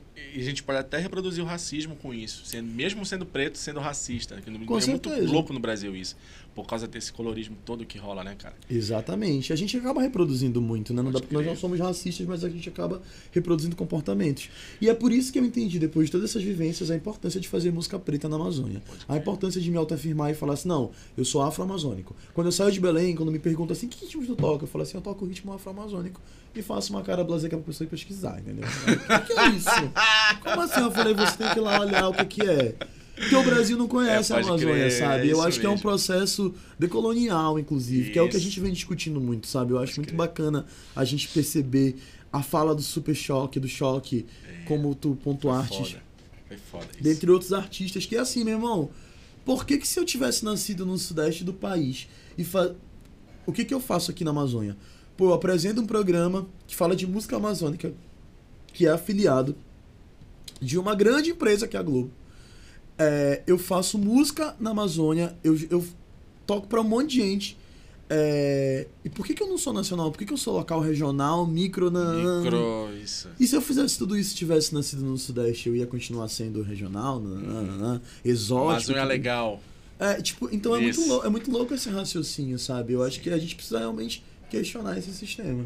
Porra, pode crer, cara. Vamos tocar uma música? Vai encerrar esse primeiro bloco? Bora? Vamos lá?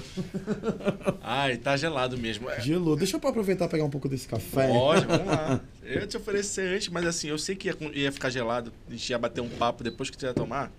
Ele ia ficar bem frio. Mas tá aqui, ó. Cara, esse café sou eu, é do meu gosto. Espero que você goste. Tá doce já? Tá doce. Mas ele é um café, como eu te falei, amargo como a vida. Não, como a vida é. Gostei. Vamos fazer? Qual é? Vamos, eu vou tocar uma música que se chama Lá Pra Beira. Pode crer. Porque é uma música que eu falo, inclusive, sobre essa minha relação com o Vero Peso, com as batucadas e com a minha questão ancestral de conexão com o Veropa. Eu falo sobre cronologia, sobre maré encher e maré secar, que eu acho que é uma feira que nunca dorme, mas para além disso, né? É vida. Eu acho que o Vero Peso é um lugar de muita vida, de muita potencialidade, que me serve muito de inspiração. Então, eu compus essa música nesse intuito de falar assim, a gente paraense adora uma beira, né? Bora lá pra beira da UFPA, bora lá pra beira do... Já foi muito. Pois é, e aí eu resolvi compor essa música justamente por isso. Vou colocar aqui, vamos lá. Então, em homenagem a todos aqueles que estão agora, nesse momento, em uma beira, vamos tocar, vamos lá. Lá pra beira. Lá pra beira.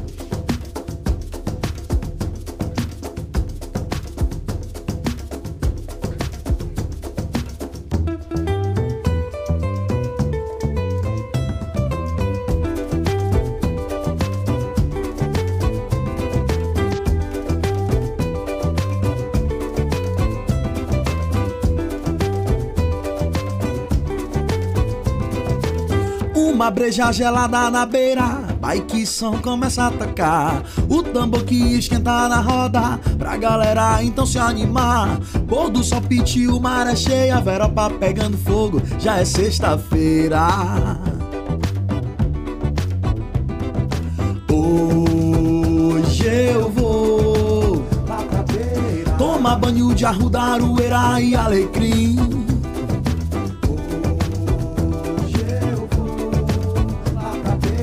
Ver o chão pega fogo, o tambor ecoando na roda de carimbó. Hoje eu vou lá pra beira. Vê maré encher, vê maré vazar, urubu e garça namorar. Vê maré encher, vê maré vazar, urubu e garça namorar.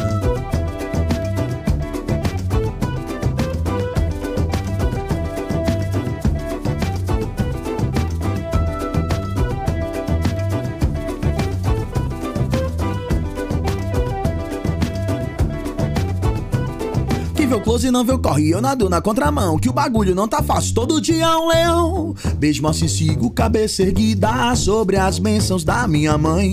Corpo fechado é garantia, banho de folha é proteção. Hoje eu vou lá pra beira. Toma banho de arruda, aroeira e alecrim, yeah.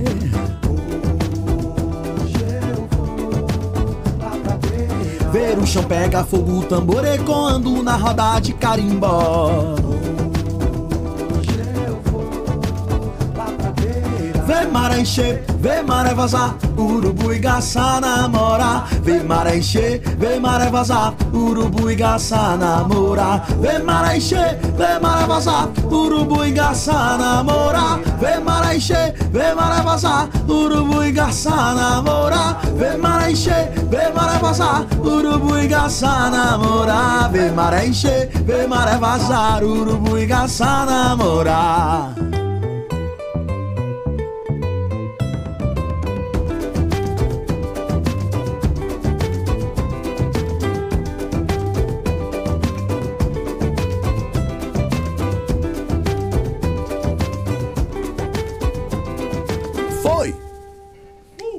Fechamos aí o primeiro bloco da entrevista com Jeff Moraes, aqui no Pod Toca, em Belém do Pará. Mandamos ver as câmeras, como estão aí, tá tudo certo? Leandro, Paola, tudo certo aí, beleza? E aí, Jeff, gostou do primeiro bloco? Foi tranquilo pra ti? Como é que tá teu horário? Tá tudo certo teu horário aí? Vamos ver se dá. Senão a gente encurta, não faz o terceiro, faz só o primeiro e o segundo mesmo.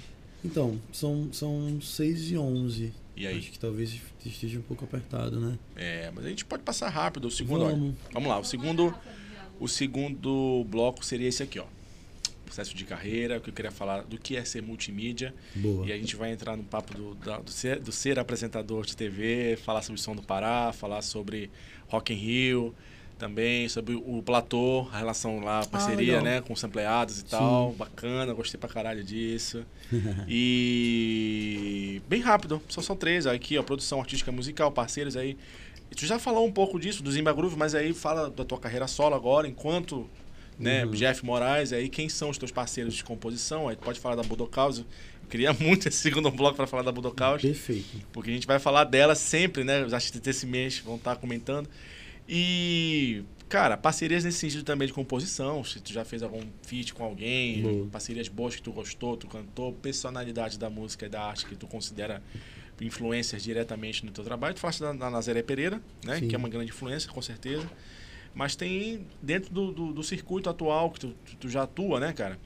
E esse último bloco aqui fica, na verdade, a teu critério, né? Formas de cantar, atuar, de representar ao vivo, algumas dicas que tu pode dar para as pessoas interessadas, que o nosso público, ele é bem, também tem um nicho no nosso público, que é a galera da música, legal, e da arte. Então, assim, é muito bom estar na frente de alguém que já tem uma gama de expertise para falar sobre esses cuidados com a voz, perfeito, a questão de, né, do atuar, beleza? E aí rola mais uma música, o segundo bloco. Voltando, então, no segundo bloco da entrevista com o Jeff Moraes, eu queria também aproveitar que agora a gente estava falando do processo de formação tua enquanto artista, e eu vi o teu release, tu mandou um release belíssimo, cheio de informações. Cara, é muito bom quando a gente consegue ter um release desse. A Paula também ficou encantada com o teu release, nossa diretora aqui. E eu queria te fazer logo essa pergunta, cara, que tá lá no teu release, e eu fiquei muito curioso para saber o que significa isso. O que seria ser artista, o que é, na verdade, artista multimídia? O que representa isso? Cara, então, eu entendo que ser um artista multimídia é entender as diversas linguagens que a gente está inserido hoje. Sim. Por exemplo, eu procuro usar as minhas redes sociais como uma forma de me comunicar da melhor forma com o meu público. Bacana. Então eu entendo que me tornei um apresentador de televisão. Para mim isso faz parte de ser um artista multimídia. Uhum. Eu acho que usar tudo que a gente tem de mídia e de comunicação ao nosso favor. Eu acho que, imagina, a gente está em Belém do Pará, a gente sabe as dificuldades que a gente tem de se comunicar com o resto do mundo por uma questão geográfica e por uma questão de xenofobia mesmo. A gente sabe como é que funciona o resto do Brasil que não conhece a Amazônia, como a gente estava falando. Então eu entendi que eu precisava entender outras linguagens para além da música. Porque eu acho que a gente que é artista também, a gente às vezes gosta de ficar muito na parte mais deliciosa, que é o processo muito romântico de composição, de a minha música, a minha ideia, mas como que eu preciso fazer para essa música chegar naquela pessoa, ou para o meu discurso que está dentro dessa música chegar em determinado lugar. Eu falei, eu preciso entender, eu preciso me comunicar de outra forma, eu preciso me comunicar através do meu corpo, da maquiagem que eu uso, do turbante que eu uso, da cor da roupa que eu vou usar. E aí eu fui beber na publicidade que eu estudei e resolvi trazer pra música. Então, eu sempre penso muito em tudo que eu vou fazer. Então, quando eu subo com um determinado figurino no show, eu quero que aquilo seja marca, faça parte da minha, do meu marketing pessoal. Uhum. O delineado que eu faço, eu quero que esteja presente. O meu dread, o meu turbante, é óbvio que eu também não fico louco, isso não é uma pira, mas assim, eu desde quando eu, por exemplo, eu gosto muito de turbante, quando eu comecei a usar turbante, que as pessoas não me conheciam em Belém, eu lembro assim, não sabiam quem era o Jeff, mas aquele menino do turbante, ah tá, pode crer, pô, o cara preto que toca pra caramba, não sei o que. Então assim, eu comecei a entender tudo isso, e aí quem me deu esse termo artista multimídia foi até a Vivi, que foi uma professora, vocês conhecem a Viviane Mena, que foi uma professora de publicidade, e ela falou assim, ó, tu tem que ser um artista multimídia. Na FAP, né? Na FAP, exatamente. Sim. Foi a Vivi que me deu esse termo, por isso que eu falei assim. Então, foi diretora do curso de comunicação. Foi diretora do curso de comunicação, e eu... bebi essas informações que ela me passou, eu falei, cara, eu vou colocar isso em prática, é isso mesmo. Pode crer, cara. Olha, assim, multimídia é um negócio muito doido, né, cara? Porque envolve quantas linguagens dentro dessa multimídia? O áudio, o visual juntos, o audiovisual também? O áudio, o visual, o audiovisual. Exatamente. E tem as incursões, assim, tipo, tu atua no teatro, mas tu também, por exemplo, o teatro, a TV é uma multimídia, é uma mídia, né? O teatro não é, mas a TV é uma mídia. O clipe é uma mídia. Sim. Né? As redes sociais são uma mídia. Sim. Então, assim, ser multimídia é estar produzindo em todos esses... com essas ferramentas todas Sim. na mão, assim, saca?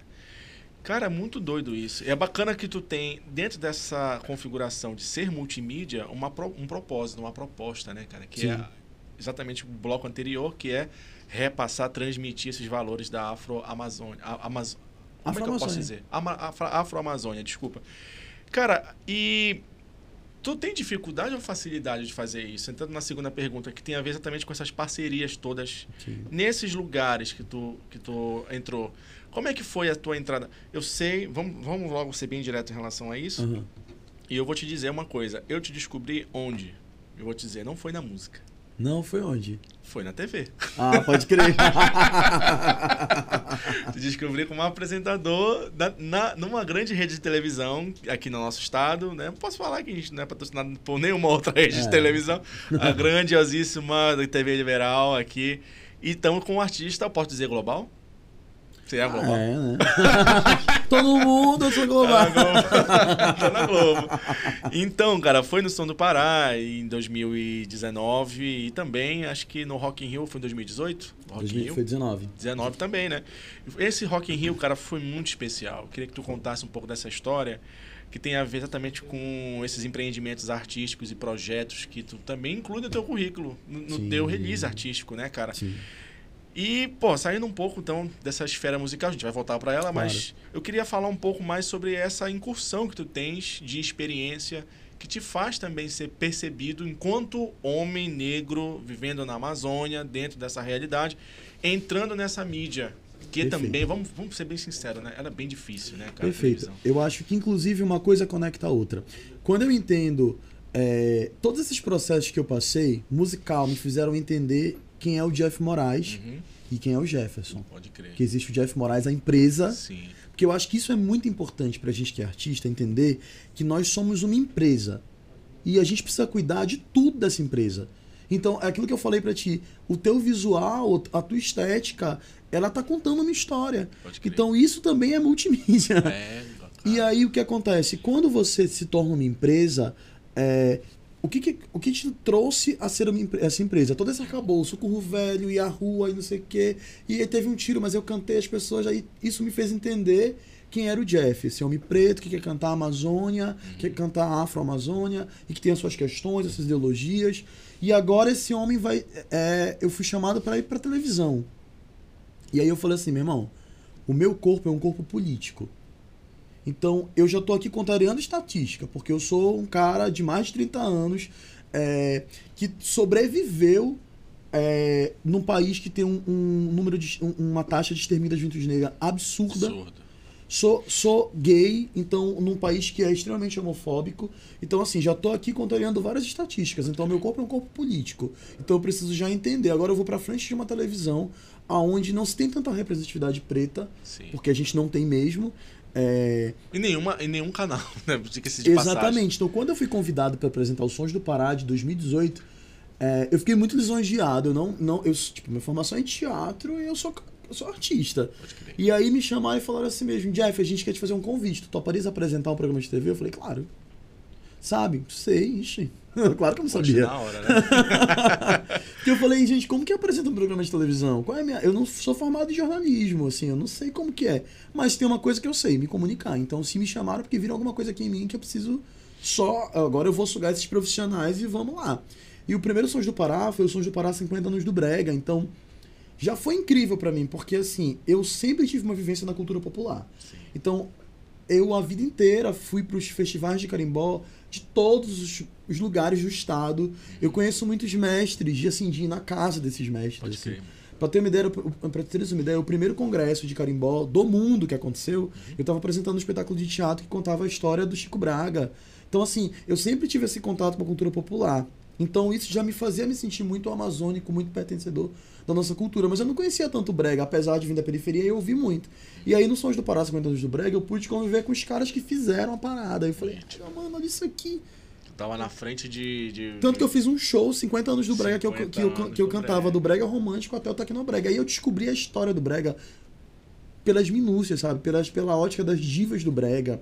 E aí eu já fiquei louco, eu já fiquei assim, porra, peraí, isso aqui é muito doido. E eu preciso conhecer mais desse universo, mais dessas pessoas. Não, peraí, você falou das divas do Brega. Posso fazer uma pergunta? Das divas do Brega. Cara, existe essa... Dentro do currículo, dentro do meio do Brega, desse currículo todo, né, que a gente está falando, existe uma necessidade dessas cantoras se colocarem nessa condição de estarem dentro desse grupo chamado Divas do Brega? Porque, assim, a ideia que tu falou das divas do Brega, né, isso pra mim é um... Aparentemente, isso parece que é uma jogada de marketing, sim, ou realmente isso corrobora com uma união delas ali de estarem o propósito de fincar uma bandeira para dizer agora são as mulheres que estão fazendo o Brega. O sertanejo tem muito também desse diálogo. Teve agora, infelizmente, né, o falecimento da Marília Mendonça criou desenvolveu essa discussão. Feminejo, né? Essa discussão, né? Tipo, é um movimento mesmo? Ou... Cara, eu acho assim que as divas do Brega são... Eu acho que também tem essa questão de mulheres no fronte, mas eu também acho que é muito... como uma forma de fortalecer o movimento mesmo, sabe? Legal. Porque, enfim, como a gente tem esse processo de que, por exemplo, na década de 90, quando o Brega tava no auge, que o axé chega em Belém, o axé pega o Brega e joga longe. Assim, não. É mesmo. Agora é o axé music. E aí eu preciso... E aí o Brega, que era o Brega romântico, virou o Brega pop pra conseguir voltar pra estar na frente. E a gente sempre brigando com alguma coisa que vem de fora, porque a gente cai naquela mesmice, que é, o que é bom vem de fora. Então, assim, as divas do Brega surgem como uma forma de dizer, somos divas do Brega, me respeita, vamos lá, aceita meu amor, Valéria Paiva. E a Vivi... Então, assim, a galera começa... São formas de ressurgir com mais força. Eu acho que elas nascem a partir disso. É a minha visão também. E aí, assim, para chegar até o especial lá da TV Liberal, foi todo esse contato, essa relação que elas têm entre elas, inclusive, né? Sim. Eu achei bacana. Isso é mostrado no vídeo, cara, sabe? Dá pra ver no foi no gasômetro que vocês gravaram, né? Porque agora o último foi Divas do Brega, o tema do Sons do Pará, que foi só de mulheres. Sim, e eu achei interessantíssima essa relação que tem. Pra mim, uma grande diva do Brega, cara, que puxou, pelo menos na minha geração mesmo, foi a Joelma, não tem jeito, cara. A diva do Brega é a Joelma. Só que, claro, hoje, se eu for falar isso para uma adolescente de 20, 15, 19 anos, ela me dá uma porrada, né? Porque tem Viviane Batidão, são as divas que elas conhecem, né? Que vão para a aparelhagem, que cantam, que tem os estourados.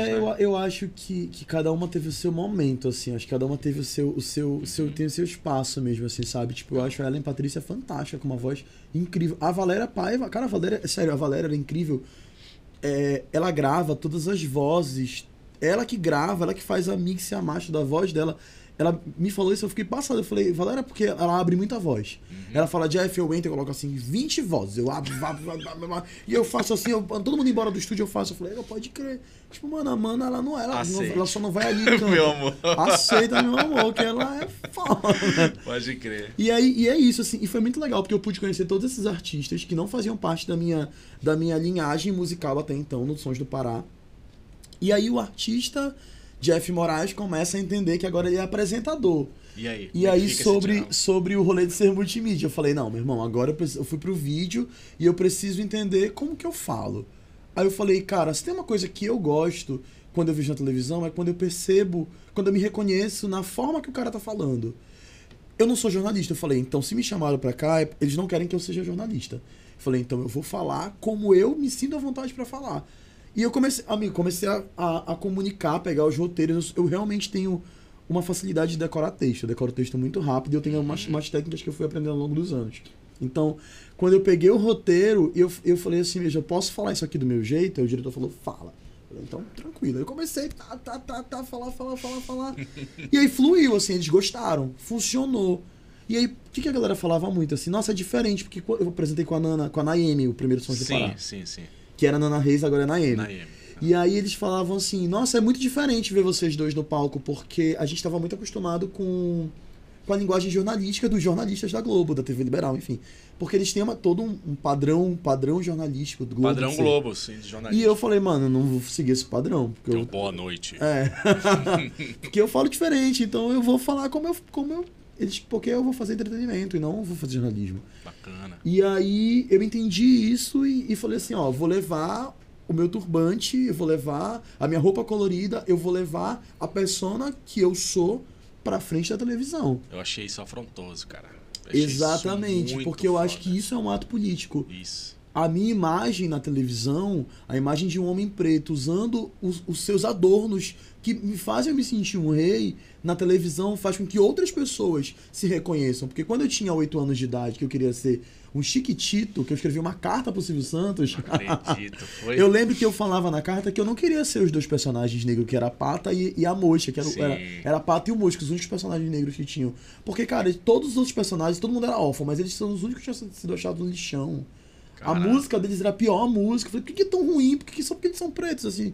Eu falei, não, agora, já que eu tô na televisão, eu tô tendo a oportunidade de ser referência para outras pessoas pretas, sim, então eu quero que as pessoas me vejam como eu me sinto à vontade. Poxa, cara, parabéns. Olha, toda vez que alguém fala umas palavras boas aqui no nosso estúdio, a gente faz esse gesto, que é o que representa o nosso orgulho, sabe? Pode crer, isso sim, nada mais do que um orgulho preto nosso aqui da Amazônia também. E você não sabe o quanto você me impactou com isso. Impactou também, com certeza, outras pessoas pretas assim na tela. Porque é incrível você quebrar esse paradigma, sim, do estereótipo de quem será, de quem é a pessoa preta. E a pessoa preta na frente da televisão embranquecida também. Sim. Isso é um grande problema.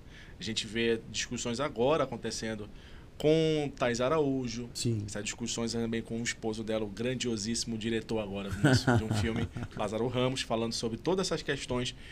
E é importante atualizar isso dentro do nosso contexto, sim, amazônico, né, cara? Muito amazônico, importante. Né? Então, porra, isso me deixa muito grato, muito lisonjeado.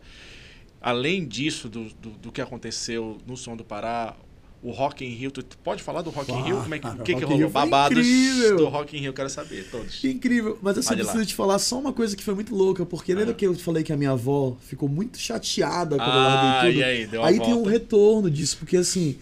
Não foi a minha avó que... Porque o meu nome é Jefferson Andrique, então todo mundo me conhece como Andrique. Sim. Aí as vizinhas da minha avó foram lá falar pra ela assim, Dona Regina, a gente viu o Jeff Moraes na televisão, é o seu neto, é o Andrique, como assim? Aí, cara, aí ela ficou cheia de orgulho. E aí aquela loucura que eu fiz alguns anos atrás, de largar tudo pra ser artista... Sim. Ela entendeu, assim, ela virou pra mim. Eu lembro que depois do meu primeiro show no Teatro Margarete Kivazapa, que o teatro estava lotado, ela e meu avô ficaram muito orgulhosos e falaram pra mim assim, nossa, tu é um artista. Rendeu. E deu certo, foi assim, isso. Tipo, ficaram muito felizes com a minha escolha. E aí, recebo o convite pra ir pro Rock in Rio. Quando eu recebi esse convite, eu não acreditei de cara. Eu falei assim, gente, como assim eu vou pro Rock in Rio aí? Eu sou a única pessoa do norte do país que fui pro Rock in Rio pra fazer a cobertura dos Sons do Pará, por conta do palco Pará Pop, que era o espetáculo Pará Pop, né, no palco Sunset. E, cara, foi uma experiência ímpar ir pro Rio de Janeiro. Pra quem não era apresentador de televisão agora, eu tô indo pro festival com uma credencial incrível que eu podia entrar em qualquer lugar. E aí? Foi uma experiência muito foda. Eu fiquei muito nervoso, óbvio. Assim, eu lembro que quando a gente saiu, assim, que a gente entrou no avião, eu e o cinegrafista, a gente se olhou assim, eu falei, cara... Porque a minha equipe...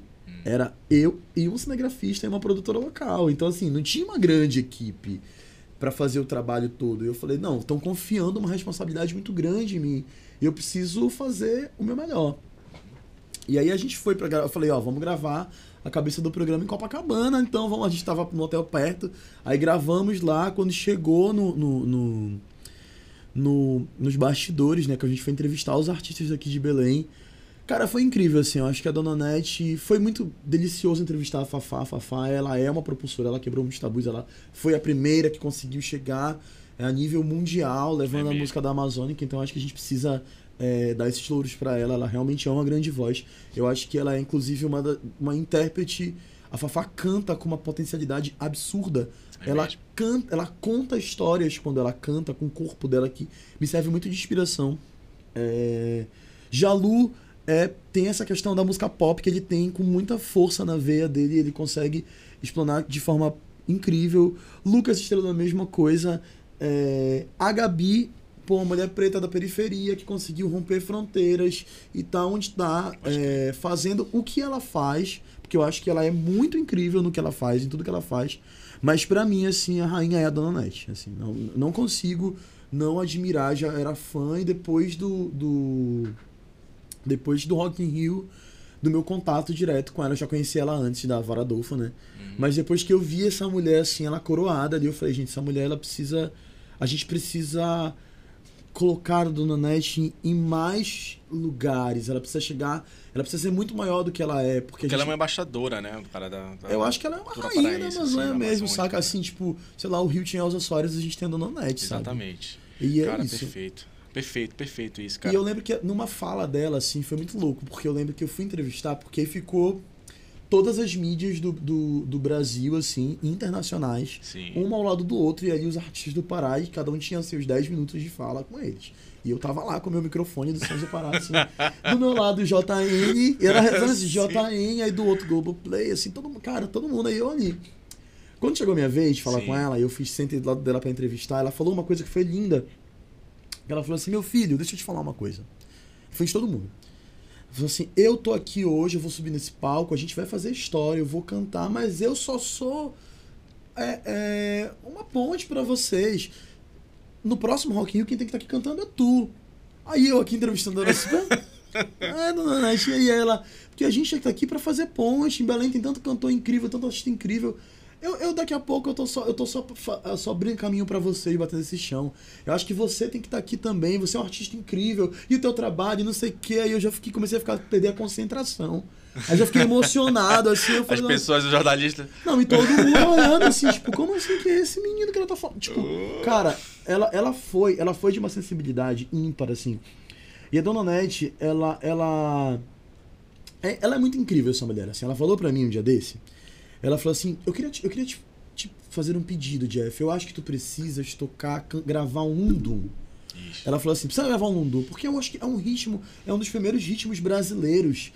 É um ritmo África, é um ritmo amazônico. Você precisa fazer. Eu falei, cara, se você tá falando, eu vou fazer, né? Uhum. É claro que eu vou obedecer. Tem que fazer. Então, assim, tipo, eu consigo perceber na Dona Nete uma sensibilidade ímpar. E ela entende, ela fala assim, nós que somos pessoas pretas, tipo assim, pô, ela consegue entender, ela é uma escola. Tal qual é a Zélia, sabe? Sim. E ela consegue entender que ela precisa... Ela fez o chão pra gente... Porque se hoje eu posso cantar nos lugares, de fazer o que eu faço, ocupar os lugares que eu ocupo, é porque teve muita gente que fez antes de mim. A Dona Nete foi mais uma dessas pessoas. Bacana. Que vem antes de mim fazendo muito trabalho pra que eu possa hoje ser protagonista na frente da televisão. E foi isso, o Rock in Rio foi incrível, cara. Foi. Eu falo assim, foi incrível. Tu considera o Rock in Rio, essa apresentação do Rock in Rio, o teu batismo na televisão, assim? Porque depois disso, cara, não vejo outra pessoa para apresentar esses programas no setor. Porque tu tens uma certa expertise, eu acho, eu não sei qual é essa palavra. Eu acho que ginga, é uma palavra nossa, né? Sim. Bem nossa, mas seria. Tu tens um entrosamento, mas. Talvez com a equipe já ali, com a galera de fazer a coisa acontecer de uma maneira tão bacana que eu não vejo outra pessoa. Desculpa, na verdade, tu e a Naiemy também, sabe? Sim. Vocês dois têm uma química muito bacana como apresentadores do programa e que, cara, deixaram a marca. Parabéns aí para quem escolheu esse cast, porque o produtor que teve sensibilidade, ou a produtora, não sei, quem é da Liberal, você pode agora também fazer umas menções. Elton Magalhães, maravilhoso. Elton Magalhães aí, obrigado por ter escolhido essa figuraça aqui, que é o Jeff Moraes. Por quê? Porque, cara, casou perfeitamente com o nosso momento de discurso, né? De afirmação desse processo. E uma mudança também dentro da própria comunicação que está acontecendo também. E é interessante que tu dá uma resposta simbólica sem precisar ter essa voz mais enfática, né? Pelo simples fato de estar na tela, isso já é uma resposta. Sim. Uma resposta contra o racismo, já é uma resposta contra a indiferença e a invisibilidade, né? Da pessoa negra. Mano, só tenho que agradecer. Porque assim como a Dona Nete falou de ti, tu também tá falando para outros jovens, outras jovens negras e negros que estão aí tentando subir, tentando criar sua carreira, né, cara? Então também tu acabou se tornando também mais um degrau dessa ponte para chegar até esse lugar. Cara, e falando um pouco também dessa parte técnica, teórica dos assuntos, eu queria saber se tu pode dar algumas dicas, então, dentro da atuação, do cantar, para esses nosso público que está assistindo aí, os jovens e jovens que estão começando a carreira e querem melhorar também sua impostação vocal, que querem ter também essa entrada no mundo do teatro, que também querem ser multimídia, né? Nem você. Diga lá, professor. Eu acho que a primeira dica que eu posso dar é você entender, tu compreenderes quem tu és mesmo, sabe? Eu acho assim que a gente precisa a gente precisa entender quem nós somos dentro do... Tipo, eu quero ser artista, mas o que eu quero cantar e para quem eu quero cantar? Eu acho que aquelas velhas perguntas, sabe? De pra quem e o que eu quero fazer. Porque quando tu entendes assim o que tu quer fazer, cara, as coisas começam a ficar mais fáceis, sabe? Eu quero só cantar, mas o que eu vou cantar? Eu vou cantar uma música, eu vou cantar um estilo musical X. Então, beleza. Então, agora eu vou buscar as referências. Eu acho que buscar referência é o princípio básico de tudo, sabe? Eu acho que se não fossem as minhas referências... E eu gosto sempre de falar, assim, cara, que, tipo, o Mestre Negro Raio de Coraci, do Espaço Coisas Negro, foi uma grande referência pra mim. Matheus Aleluia, dos Cinco Anjos, foram grandes referências. Jorge Ben, Gilberto Gil, Dona Nete, Aqui na Cidade, Gigi Furtado, a própria Naiemy, que eu conheço há muitos anos. Eu fui buscar várias pessoas que, de alguma forma, poderiam me ajudar, que eu gostava, sabe? Que, eu não... O que é referência? O que tu gosta? O que tu gosta de ouvir? Esse artista gosta de ouvir? Então ouve esse artista, consome esse artista. Pode crer. E aí, se te fez bem, se teu coração bateu mais forte ouvindo aquele som, então, mano, já tem uma referência, já tem ali alguma coisa que faz parte de ti também. E eu acho que o segundo é buscar mesmo estudar, né? Eu acho que estudar, que eu digo, tecnicamente falando, buscar um profissional de canto, sabe, cara? Buscar um profissional, um fono, se possível. Às vezes está muito longe da nossa realidade. Eu sei que às vezes é difícil, mas eu, quando comecei a fazer canto, eu fiz no Curro Velho e eu era estudante de escola pública, eu não paguei nenhum real, sabe? Eu acho quem não conhece, só posso falar para os nossos ouvintes, daí que tem gente que não é só de Belém, nós temos uma audiência que é brasileira, então a gente está falando de uma instituição social chamada Curro Velho, que é parte agora do governo do estado, que faz cursos de formação, de iniciação musical, teatral, artes visuais. Sim. É uma série de possibilidades que serve exatamente... E é num lugar, numa localização em Belém, que é a Vila da Barca ali, próximo de uma situação sócio-vulnerável. Sim. Então, ela tem um trabalho social absurdo com o pessoal que mora ali. Já foi, em algum momento lá atrás, sucateada. A gente sabe disso, que passou por alguns perrengues, mas a gente está ali, firme e forte, graças às pessoas que ela formou. E tu és um desses caras, né, que defende muito o Curro Velho, com certeza, porque foi cria do Curro Velho. Todo mundo que sai de lá se diz isso. Foi cria do Curro Velho. As pessoas que saem de lá são muito orgulhosas disso, porque falam muito bem desse lugar, que é acolhedor. Hoje nós temos outros projetos sociais bem localizados, né? O Território de Paz é um, né? Sim, os IPAs. Eu acho que é muito importante, cara, tu começar a te conectar com esses lugares, porque eu acho que aí tu já vais começar até técnica mesmo, sabe? E o mais importante, eu acho que é entender que é um processo árduo, sabe? Fazer arte na Amazônia é um processo muito árduo, mas a gente precisa se consumir mais.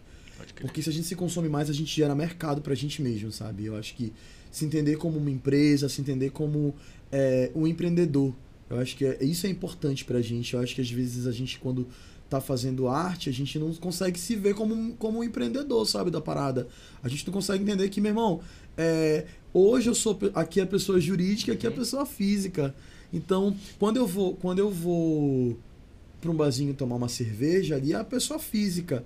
Às vezes estou fazendo network, aí ok, é a pessoa jurídica, então eu não posso beber tanta cerveja, não posso ficar bêbado no lugar que eu tô fazendo network. Eu sou muito caxias com essas coisas. Pode crer. Hoje eu vou fazer um show. Se eu vou fazer um show, cara, eu não vou beber, eu não vou tomar cerveja gelada, eu não vou fazer nada disso, porque eu preciso entregar pro público a minha voz, e a minha voz é muito importante. Porra, e dá mais, né? Que voz, né? Obrigado. Dá mais pra que voz? O Leandro tava falando... Leandro, tu tava comentando isso comigo agora, não foi? Sobre, porra, chegar chapado no gig, né? Se não chegar chapado no gig... Não dá, né? E eu acho assim que a gente precisa entender que todo show é importante. Seja pra 3, 20... 30 mil pessoas ou 5 pessoas, cara, todo show é importante. Se tem 2 pessoas que se conectaram contigo, eu vou tocar num bar, ninguém tá ligando pra mim, mano, se 2 pessoas te olharem em algum momento, se você conseguir fazer essa troca com essas 2 pessoas, respeite essas pessoas, esse público te se respeite. Porque eu acho que é importantíssimo fazer isso, sabe? Eu criei um projeto no ano passado chamado Amazônia Sonora. A gente já fez uma edição com o Raidol, fiz agora com a Naiemy. É um projeto que eu falo que eu quero trazer o protagonismo da música amazônica pro front. Bacana. Porque a gente passa por momentos de dificuldade, de lugares para tocar nossa música. Justamente por esse processo que a gente precisa começar a colocar em prática de descolonizar os nossos ouvidos, os nossos pensamentos, os nossos olhares e começar a nos olhar nos olhos e consumir os nossos artistas. Então, pensando nisso, eu construí a Amazônia Sonora. Cara, na primeira edição foi um sucesso, foi sold out, a gente vendeu todos os ingressos, foi incrível. Na segunda edição não foi tão bom quanto a primeira. E eu falei isso pra Naiemy, pro Raidol, eu falei, cara, a gente conseguiu mídia de TV, a gente conseguiu sair nos jornais, a gente conseguiu e a gente não conseguiu lotar casa. E aí? E tá tudo bem, assim, não tá tudo bem não lotar casa, ok. Mas assim, a gente tá fazendo um movimento. E eu entendo que quando a gente faz movimentos, a gente precisa entender que existem altos e baixos, e eu vou entregar para aquelas pessoas que foram para aquele lugar o meu melhor. O meu melhor precisa estar presente, eu preciso estar presente em respeito ao meu trabalho, ao que eu acredito. E não deu tanto, não foi lotado como a gente queria, porém de motivos, porque era final do mês, porque tinha várias atrações de graça na cidade, por vários motivos, e cara, ok, ok, entendeu? A gente vai fazer de novo, mês que vem eu vou fazer de novo com outra galera, e vai bombar, porque a gente vai trabalhar melhor, e a gente precisa ter estratégia de mercado, precisa entender que uma empresa, toda essa parada do empreendedorismo. Mas eu acho que é mais importante, se deu certo ou se errado, é continuar em movimento, saca? Eu acho que é sempre continuar em movimento. É fluido, a parada tem que ser sempre fluida. Sempre fluida, conectar... pra galera não desistir, né? A gente vive uma geração de jovens... Vamos falar aqui, né? Nós já estamos na casa dos 30. Tem algumas coisas. Algumas coisas. A gente não revela 30? Tá, 30. Mas que a gente observa os jovens num sintoma de ansiedade muito grande pra dar certo, né? E aí a gente... tá trazendo essa palavra, né? Tipo, cara, cuida do que é teu, faz o teu, bacana, vai lá, planta direitinho, que vai colher. Sim. E é um aprendizado que eu tenho agora, tu disse pra mim, que é pra mim também, foco. Sim. Porque foi exatamente isso que tu fizeste. Tu abandonaste uma vida que era totalmente multifacetada pra focar em algo que desse resultado. Sim, sim. E isso é muito importante também. A tua trajetória de vida é muito importante como exemplo, cara, para os jovens que estão aí, para a galera que está aí. Porque tu chegou, olha onde tu estás, né? Tu é uma figura importante no meio da comunicação, tu é uma figura importante no meio da música, tu é uma figura importante no meio cultural e agora no meio político. Sim. Claro, não estou falando político institucional, aí, tá? Mas político não fazer política a partir do discurso que tu tens, saca? Sim. Ser político ativamente, não necessariamente vinculado a algum tipo de partido, alguma coisa assim. Mano, eu só tenho que agradecer. A gente fechou esse segundo bloco perfeitamente. Eu não sei se faltou alguma coisa para falar. Eu acho que eu poderia ter falado Eu te vi, na verdade, na internet também. Não foi só na Rede Globo. Mas se tu puder falar, que foi a parceria com a Platô Produções ali no Sampleados. Sampleados foi uma delícia participar. E aí, cara, como é que foi? Também, olha aí, já... Tu conheceu a Nana ali? Não, a Naiemy ali? No Sampleados, né? Surgiu a química ali, né? Exatamente, cara. Eu entrei no Sampleados para fazer o episódio que era aniversário do Vero Peso. Sim. Então eu recebi o convite para fazer com a Nana, que eu chamo ela de Marida. Que nosso casamento foi no Sampleados. E foi muito delicioso, porque eram Sampleados que tinha, pela primeira vez, eles iam mudar. Porque os primeiros Sampleados, os primeiros 5 episódios eram só de bregas. Sim. Mashup de vários bregas. E aí é muito legal, né? E aí quando foi o sexto episódio, seria o episódio que iria trazer o carimbó. Então pegaram assim vários carimbós de vários artistas. E aí a gente faria um casal de ribeirinhos que viria para o Vero Peso a primeira vez. A gente tinha todo um enredo que lá é muito criativo para fazer isso. E aí, cara, a gente gravou assim. Quando a gente foi pro estúdio, eu já percebi que ia dar muito certo, né? Porque, pô, tá batendo quase 2 milhões de visualizações no YouTube. Isso, assim. Esse episódio é incrível. Bombado.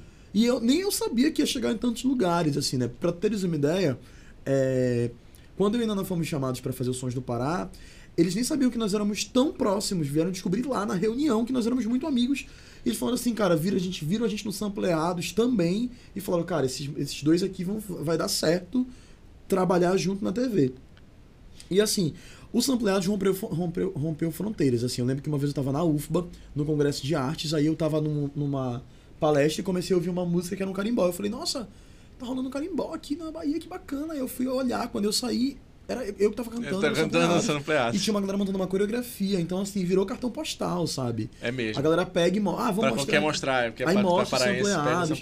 E eu acho que foi muito importante, porque os Sampleados vêm com essa proposta de descolonizar os ouvidos e trazer mais da nossa cultura e da nossa música. Sensacional.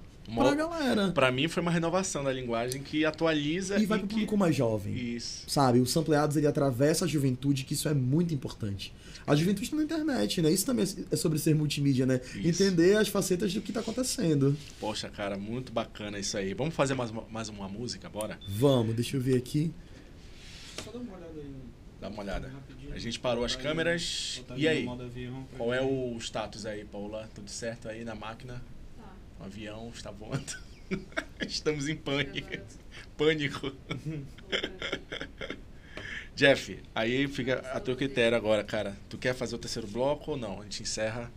A gente pode fazer ele mais rapidinho, só porque eu já são 15:07. Tá, então eu vou chegar atrasado. Tá bom, tá bom. Ó, terceiro bloco rápido aqui, ó. O que você vai fazer esse ano? Quais os programas e projetos a serem feitos, audiovisual e música? É a primeira pergunta. Tem que falar do Marcel, né? Isso. E a penúltima pergunta é o futuro da música paraense, o que você acha? Da sua vertente, que é essa que tu iniciou, e dos artistas novos e novos horizontes. Talvez tu pode falar do Budokaos aqui, nas gravações, enfim, os artistas que estão lá produzindo. E uma música para finalizar. A gente faz agora essa e depois faz a outra. O Jorge é que vai se matar para editar isso aí. Eu choro. Jorge que lute para editar isso aí. Tá no meio da praia, não vai lutar é nada. Ele vai estar de boa. Tá no meio da praia lá em Santa Catarina. Surfando lá. Tranquilíssimo. Tá vamos lá, então. Tá vamos fazer Maiandeua. Tá. Maiandeua, né? Vai trocar só as pilhas, nada. Era Amanda? Ixi, já tá um tempão então, porque eu vi o telefone tocar aqui, olha. É que tá um carregador de uma amiga nossa que ficou aqui, tá precisando do carregador. Ah, mano. Na portaria, valor, tá bom, tá bom. E aí, Paula, tá tudo certo, diretora? Uhum. Tudo bacana? Pois é, cara, a gente... Tu tá... Já tá rolando as desculpas, né? É, eu tô mandando mensagem aqui. Porra, cara, desculpa. Eu também peço desculpas. Pô, gente... Quanto mais ou menos de tempo tá rolando cada bloco, Paula? A gente tá conseguindo manter essa regularidade de meia hora? 30 minutos? 30, 40, por aí? De boa, né? Rapaz, é o seguinte, cara... Muito bacana, cara. Sons do Pará foi um negócio incrível. Tá sendo um negócio... Tá rolando um negócio incrível, né, cara? É. O que eu não cheguei a perguntar pra ti é como é que foi que esse produtor... Como é o nome dele? Desculpa. Marcel? Não, o produtor... O Elton. Ele te descobriu onde, assim? Na internet, no Instagram. Ele não foi ao vivo, num show teu? Não, foi no Instagram. Foi no Instagram, ele viu. Ele me viu, meu perfil, gostou, aí convidou a gente pra uma reunião e depois viu o perfil da Nana. Sim. E aí, da Naiemy. E aí também chamou a gente pra uma reunião. E aí, quando a gente chegou lá, que ele viu que a gente era amigo. Porra, pode crer. Mas é Belém, como tu falou, né? Belém é ralado. Quem trabalha no meio da arte, geralmente quem trabalha bem no meio da arte é bem relacionado. Você conhece todo mundo. Porque você trabalhar nesse meio e não ser relacionado quer dizer que você não é bom. Você entendeu? É mesmo, isso quem disse pra mim isso não sou eu. Quer mais café, Jeff? Tá não, não, obrigado. Tá bom. Quem disse pra mim isso meu tio, cara. Meu tio Augustinho Júnior. Ele toca teclado, aquela configuração bem roots, né? Da seresta, né? Teclado e voz. E ele é um cara da noite aí de mais de 50 anos na noite de Belém. Ele soltou essa uma vez num encontro de família. Ele falou, olha, músico de Belém assim que não conhece a galera, não é bom. Se tu perguntar, era o teste que ele fazia. Tu conhece o fulano? Conhece? E só jogava assim nome de produtor, de empresário, de dono de carro de show. Tu conhece? Mas tu não é bom, então. Chama outro. Porque tu não tá no circuito, tá entendendo? Tu não tá circulando, sabe? Esse era o papo dele.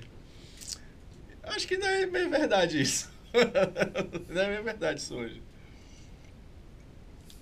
Quer dizer, meia verdade por quê? Porque tem a internet também, tem... Aí a pessoa pode ficar famosa só na internet também.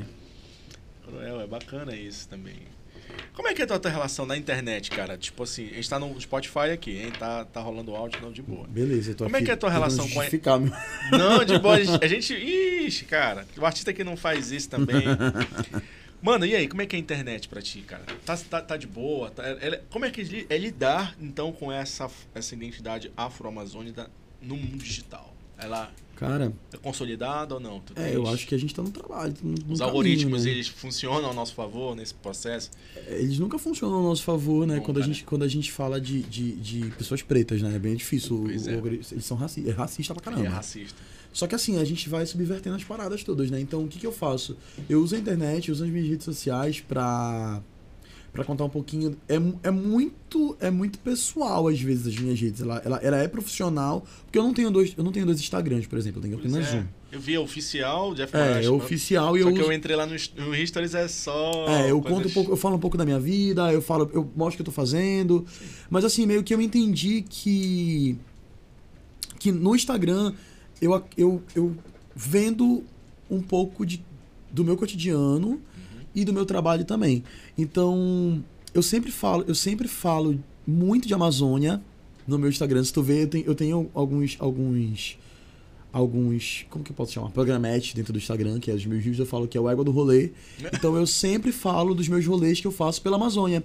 Então, por exemplo, eu tô gravando agora um programa chamado Papo de Raiz, e eu tô viajando para alguns lugares do Pará. Então, sempre que eu viajo, gravo, eu vou registrando tudo e vira um material pra internet. Bacana. Então eu também faço canoagem, eu remo aqui aí na frente de Belém, do lado da UFPA. Então eu vou falando sobre essa minha relação com a cidade por uma outra perspectiva. Então eu vou de bike, eu ando de bike. Então eu produzo conteúdo, material pra falar da minha relação com a cidade pela ótica de andar de bike. E aí agora pela ótica de andar de canoa. Pode crer. E aí eu acho que isso é uma forma de trazer mais humanizar mesmo, porque às vezes a gente acaba pegando quando o perfil é muito profissional, empresarial, a gente desumaniza. Isso e aí vira mesmo. Uma parada. E eu não quero isso, assim. Eu quero que as pessoas consigam me perceber enquanto ser humano, que acorda com a cara amarrotada, que às vezes acorda de ressaca, e que vai falar sobre determinados assuntos que me atravessam. Mais uma coisa que a gente aprendeu na mentoria da Cirrágio. Exatamente. E aí eu faço muito isso nas minhas redes sociais. Isso assim, mesmo. Eu trago o meu cotidiano porque as pessoas gostam de ver. Tu não tem uma assessoria, alguém de um digital, como é o nome? Eu tenho em momentos específicos. Digital, pra isso, eu tenho um mídia digital em momentos específicos, social media. Em momentos específicos eu tenho ele, mas não no meu cotidiano. Eu ainda não tenho, assim, que cuida sempre das minhas redes. Mas, por exemplo, quando eu vou precisar fazer uma estratégia de lançamento, como foi do meu disco, como foi o lançamento do disco, como foi o lançamento de música, aí eu preciso de profissionais. Sim. Essa construção da pintura que tu usa, assim... Ela é tua mesmo ou foi um processo de criação? Ah, não, isso aqui foi meu mesmo, foi teu filho. Dentro do sempre tão pensado. Legal, não, bacana. Não, porque às vezes rola, né? Tipo, eu perguntei uma vez pra quem isso. Tu lembra, Paola? Foi pra quem tava aqui que eu falei se era também, que usava também, fazia todo um processo. Ah, não, foi pra Steam, pô. Eu falei isso. A Paola, na verdade, aqui, ela trabalha com a maquiagem da Steam Frogs, né? É maquiadora também, né?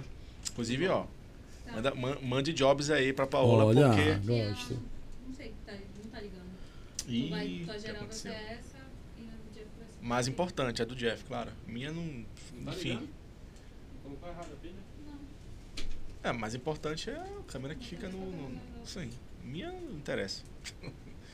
A minha cara feiona. Não, eu não tô na melindrada, eu tô sendo realista. Minha cara é feia mesmo. Vamos começar. Sim. A pilha foi carregada direito? Não. Foi. Tá. Frescura então. É. Total. Não sei o que foi.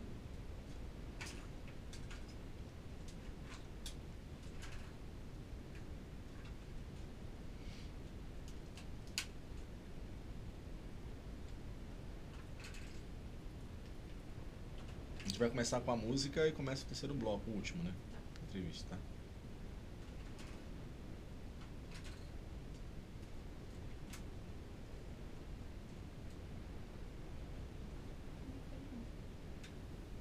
Coisas estão apagando hoje aqui. Apagou o celular, apagou a câmera. Mano, o que tá rolando? Muita energia. É, né?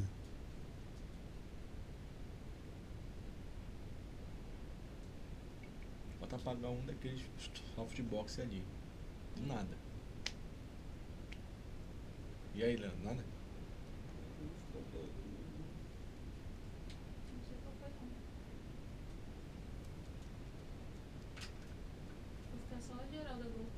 Seja pilha mesmo. É, pode ser que pilha já esteja. Vocês estavam usando essa daqui? Não. Essa é a verde, trocava. Tu botou a verde pra carregar? É, eu vou testar ela amanhã com a verde carregada.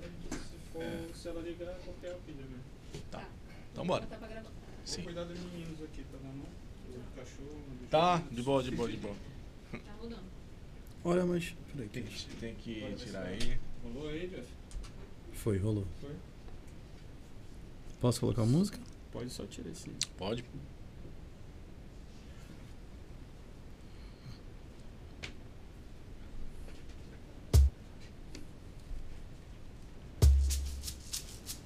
Aí só gosto pra caramba dessa música. Carimbozão bacana. Odoiá maré cheia, odoiá beira-mar. Odoiá maré cheia, odoiá beira-mar. Senti o salgado das ondas, cantei pra rainha do mar. Coberta de pérolas e contas, na praia de Maiandeua. Senti o salgado das ondas, cantei pra rainha do mar. Coberta de pérolas e contas, na praia de Maiandeua. Sereia, sereia, princesa, sereia, rainha do mar. Quando a lua no céu incendeia, o tambor começa a tocar. Quando a lua no céu incendeia, o tambor começa a tocar. Gira a saia pretinha, quebra as ondas e rompe o luar. Dança pra lá na moradeira, te veste com as ondas do mar. Gira a saia pretinha, quebra as ondas e rompe o luar. Dança pra lá na moradeira, te veste com as ondas do mar. Sereia, sereia, sereia, rainha do mar. Quando a lua no céu incendeia, o tambor começa a tocar. Quando a lua no céu incendeia, o tambor começa a tocar. Odoiá maré cheia, odoiá beira-mar. Odoiá maré cheia, odoiá beira-mar. Senti o salgado das ondas, cantei pra rainha do mar. Coberta de pérolas e contas, na praia de Maiandeua. Senti o salgado das ondas, cantei pra rainha do mar. Coberta de pérolas e contas, na praia de Maiandeua. Sereia, sereia, princesa, sereia, rainha do mar. Quando a lua no céu incendeia, o tambor começa a tocar. Quando a lua no céu incendeia, o tambor começa a tocar. Sereia, sereia, princesa, sereia, rainha do mar. Quando quando a lua no céu incendeia, o tambor começa a tocar. Quando a lua no céu incendeia, o tambor começa a tocar. Quando a lua no céu incendeia, o tambor começa a tocar. Quando a lua no céu incendeia, o tambor começa a tocar. É isso aí, Jeff Moraes aqui. Mais um bloco do podcast, o Pod Toca, para você aqui de Belém do Pará. Estamos falando aqui da carreira, do processo artístico e dos novos projetos de Jeff Moraes. Vamos encerrar então a nossa entrevista agora, o nosso último bloco. Jeff já está na pilha aqui para sair, para fazer um show hoje. E deixa eu fazer uma pergunta logo. E aí, Jeff, qual é os teus projetos para o futuro? O que é que tu encontra esse ano? O que é que tu vai ter para ti na projeção aí? Se tu quiser soltar algum furo aqui para nós do Pod Toca, ótimo. Não, posso contar algumas coisas lindas que vão acontecer. Estou no processo de gravação do segundo videoclipe do disco, que vai ser um videoclipe da música Lá Pra Beira. Então, vem um clipe lindão aí, com uma galera muito massa, que tá somando comigo, que tá colando comigo. Eu tô muito feliz. Inclusive, a gente tá nesse processo de pré-produção do clipe. Tô organizando uma turnê com disco pelo estado. Porra, legal. Então, eu acho que a gente vai fazer uma turnê. Acho não. Temos já 3 shows fechados para turnê, um total de 7 shows por cidades aqui do estado do Pará, né? Então a gente vai estar dia 2 de fevereiro fazendo show em Altamira, no Fecante. Dia 14 de julho é o segundo show que está fechado, que vai ser no Marajó, no Festival de Música Marajoara. Uhum. E a gente está correndo atrás de fechar mais shows. Da turnê vai ter um show também aqui em Belém, meados de julho.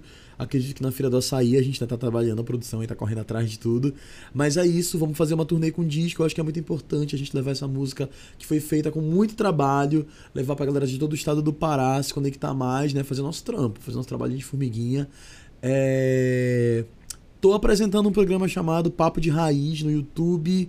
É um programa muito massa que fala sobre o poder transformador da arte pelo estado inteiro. A gente lançou agora uma edição de Marabá. Vai lançar de Parauapeba, Escurianópolis, enfim, estamos na 2ª temporada do programa já, que é muito massa. E também tô produzindo música, né? Tô começando a escrever o segundo disco, tô lá na Budokaos. Um abraço pro Marcel, que é meu produtor musical. Marcel Barreto foi um cara que acreditou nesse potencial do tambor e beat. Quando eu mostrei a primeira música, que foi Coisa de Pele, pra ele, ele se apaixonou e mergulhou de cabeça nesse projeto. Então o Marcel é um cara de talento ímpar. Ele, a guitarrinha dele que faz milagre ali, faz acontecer, aquele salão, já sabe que é de longe.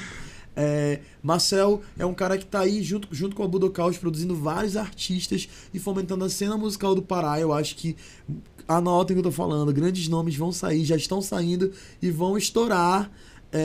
Boto muita fé em vários nomes que vão passar aqui pelo Pode Tocar, né? Vão vir. Eu quero falar Pode Tocar, né? Mas pode falar também, então vamos. O Pode Tocar vai trazer vários artistas da Budokaos, eu tô muito feliz com isso. Então um grande abraço pro Marcel. E é isso, mano. Acho que o que tem planejado para os próximos 5 meses é começo da turnê, lançamento de disco e muito show. Mês que vem tem a Amazônia Sonora de novo, a gente vai continuar fazendo esse evento, porque é muito importante a gente fomentar e, como eu digo, descolonizar os nossos ouvidos e nossos pensamentos. Isso aí, cara, bacana. E o futuro da música paraense pra ti, cara? O que tu acha que vai vir aí? Tu já falaste do Budokaos, é isso? Mas dos artistas novos, assim, daqueles que estão, talvez, surgindo no horizonte, que tu tá percebendo. Tu faz esse trabalho também de ficar no bizu, de ficar observando, até de fazer uma curadoria, não sei se é para alguém ou pessoal, porque tu também produz um festival com a Amazônia Sonora, né? O Amazônia Sonora, ele tem também essa busca por novos artistas, ele também arregimenta essa galera? Na verdade, cara, o Amazônia Sonora, ele começou, né? Fiz 2 edições, ainda tá bem pequeno, tá crescendo, mas eu acho que existe um futuro muito bonito para a Amazônia Sonora, tenho certeza. E, cara, o meu primeiro trabalho é me conectar com outros artistas do Pará. Sim. Que fujam, mas que não fique só centralizado em Belém, assim. Acho que isso porque a gente fala tanto do Sudeste e aí chega aqui a gente centraliza na capital. Então, cara, eu acho que tá na hora da gente ouvir os outros artistas que existem Pará dentro, saca? Então, assim, eu me conectei com uma galera de Marabá, como é o Aquino, como é a Larissa, como é outros artistas incríveis de lá. E em Parauapebas agora conheci outros artistas. Em Alter do Chão, a galera do Puxirum, Priscila Castro, dentre outros nomes, como é Artes Bicha também, que tem um trabalho, que é o Ravi, que é um trabalho incrível. diretora ficou...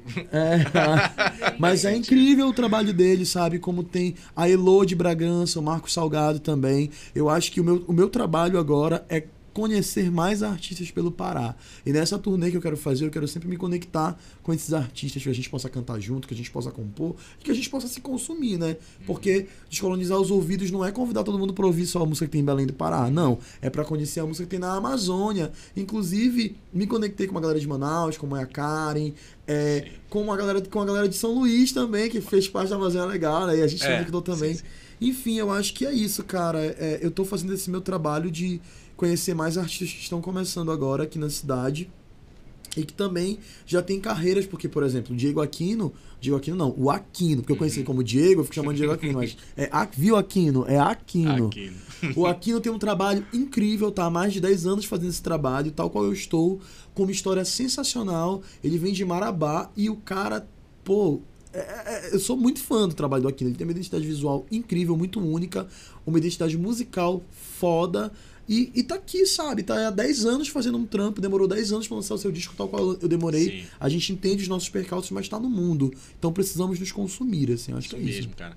Poxa, cara, só que tenho a agradecer pela tua presença, participação, paciência. Tá? Sei que o telefone tá nervoso aí, tá tocando que só. Mas, Jeff, ó, vamos botar mais um toque aqui mais um. Agora esse aqui, por ter vindo, cara. Tamo junto, mano. Muito obrigado. Legal. E que próximo lançamento, vem aqui com a gente. Com Vamos certeza. Falar sobre isso.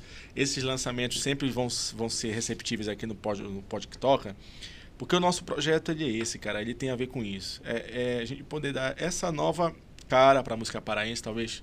Mais um pro teu currículo, participaste do Pod Talk, coloca lá no release. Com certeza. Cara, na verdade, eu acho que esses espaços aqui são espaços muito importantes para difundir a nossa musicalidade. É disso que a gente tá falando, sabe? Eu acho que a gente precisa de espaços. Quem dera a gente tivesse mais 300 espaços como isso esse aqui, sabe? Porque eu acho que esses são lugares onde a gente se fortalece, a gente fala da gente mesmo, e a gente fala da gente mesmo pro mundo, porque a gente tá nas redes sociais, a gente tá no mundo inteiro. Então, que bacana, muito obrigado pelo convite. Eu topei de cara porque eu admirei muito o trabalho que vocês estão fazendo. Legal. E que bom ser o número 13 desse podcast, que não é só podcast, também tá no vídeo, né? Tá no vídeo, Então é isso, muito obrigado pelo convite. Valeu, gente. Pessoal, muito obrigado também pela parceria, pela presença. Você que está aí em casa agora, se puder, ative as notificações, dê o like no vídeo. É aquele papo de todo, né? A gente fala de YouTube, é isso. Curte, e temos... compartilha, comenta, né? Exatamente. E a gente tem uma campanha de financiamento coletivo, que é o Pix do Pod Toca, porque nada disso que está aqui é de graça, né, gente? Então a gente também tem nosso trampo, é um trabalho que é feito e que é oneroso. Então, por favor, se você puder colaborar, colabore com o canal, doando qualquer valor para o Pix podtoca@gmail.com. Já está o QR Code do lado do nosso vídeo. Se você puder, coloque no celular e faça a sua doação. Valeu, gente. Jeff, vamos tocar a última para ir embora? Vamos lá, então. Deixa eu ver o que a gente tem aqui reservado. Para terminar, como foi muito bom, vamos deixar no repeat. Poxa, esse papo tem que ficar no repeat mesmo. É isso aí.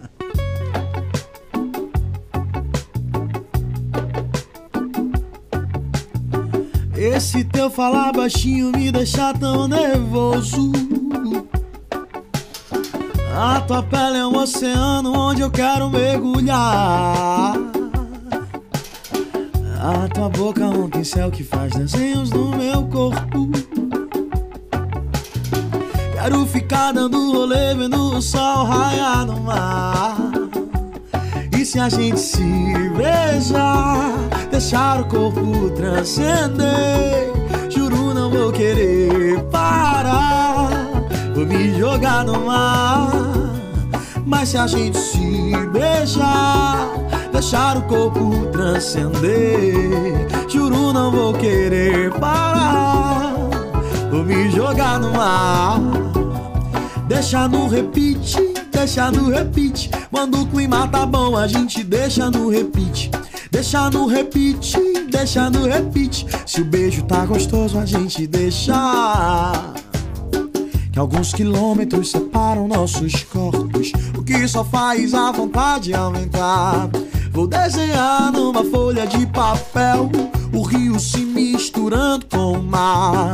Vou desenhar numa folha de papel o rio se misturando. Vem te banhar nas águas doces de Oxum. Não vou esquecer teus beijos, pois guardei um a um. Vem te banhar nas águas doces de Oxum. Não vou esquecer teus beijos. Deixa no repeat, deixa no repeat. Quando o clima tá bom, a gente deixa no repeat. Deixa no repeat. Se o beijo tá gostoso, a gente deixa no repeat. Que tá ficando bom, mas vai ficar melhor. Então deixa, tá ficando bom, mas vai ficar melhor. Tá ficando bom, mas vai ficar melhor. Então deixa. E se a gente se beijar, deixar o corpo transcender, juro não vou querer parar, vou me jogar no mar. Mas se a gente se beijar, deixar o corpo transcender, juro não vou querer parar, vou me jogar no mar. Deixa no repetir, deixa no repeat, deixa no repeat. Quando o clima tá bom, a gente deixa no repeat. Deixa no repeat, deixa no repeat. Se o beijo tá gostoso, a gente deixa. Deixa no repeat, deixa no repeat. Quando o clima tá bom, a gente deixa no repeat. Deixa no repeat. Se o beijo tá gostoso, a gente deixa no repeat.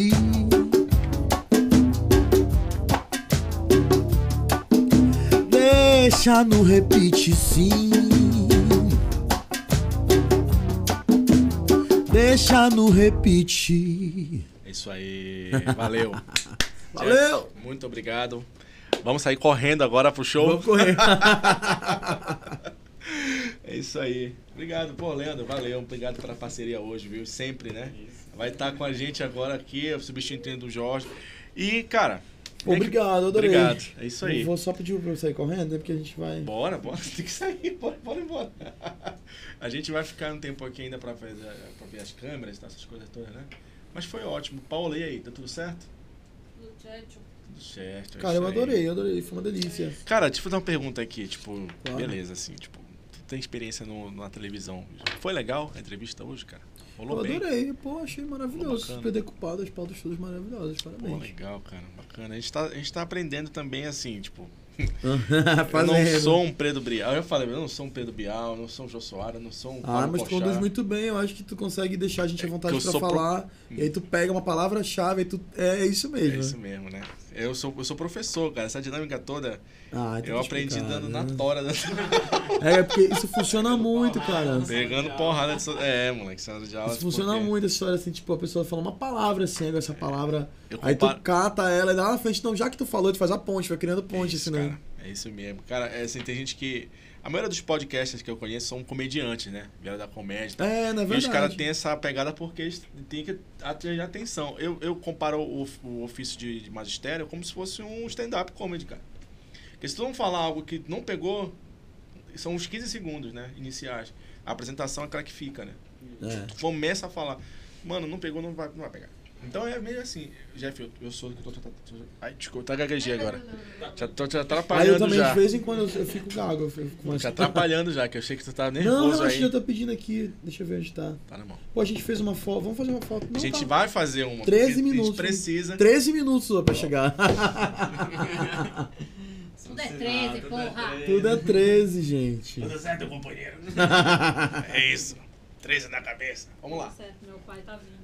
É, graças a Deus, o nosso, né? Sem ele. Vamos, a gente faz aqui a foto. Ai, tá vendo? É doido. Faz uma aí. É, né? Vamos aproveitar a configuração nova, né? Então, logo novo. Aí, beleza? Com fone ou sem fone? Não sei. Acho que sem fone, né? Pra gente ficar mais bonito. Se fone.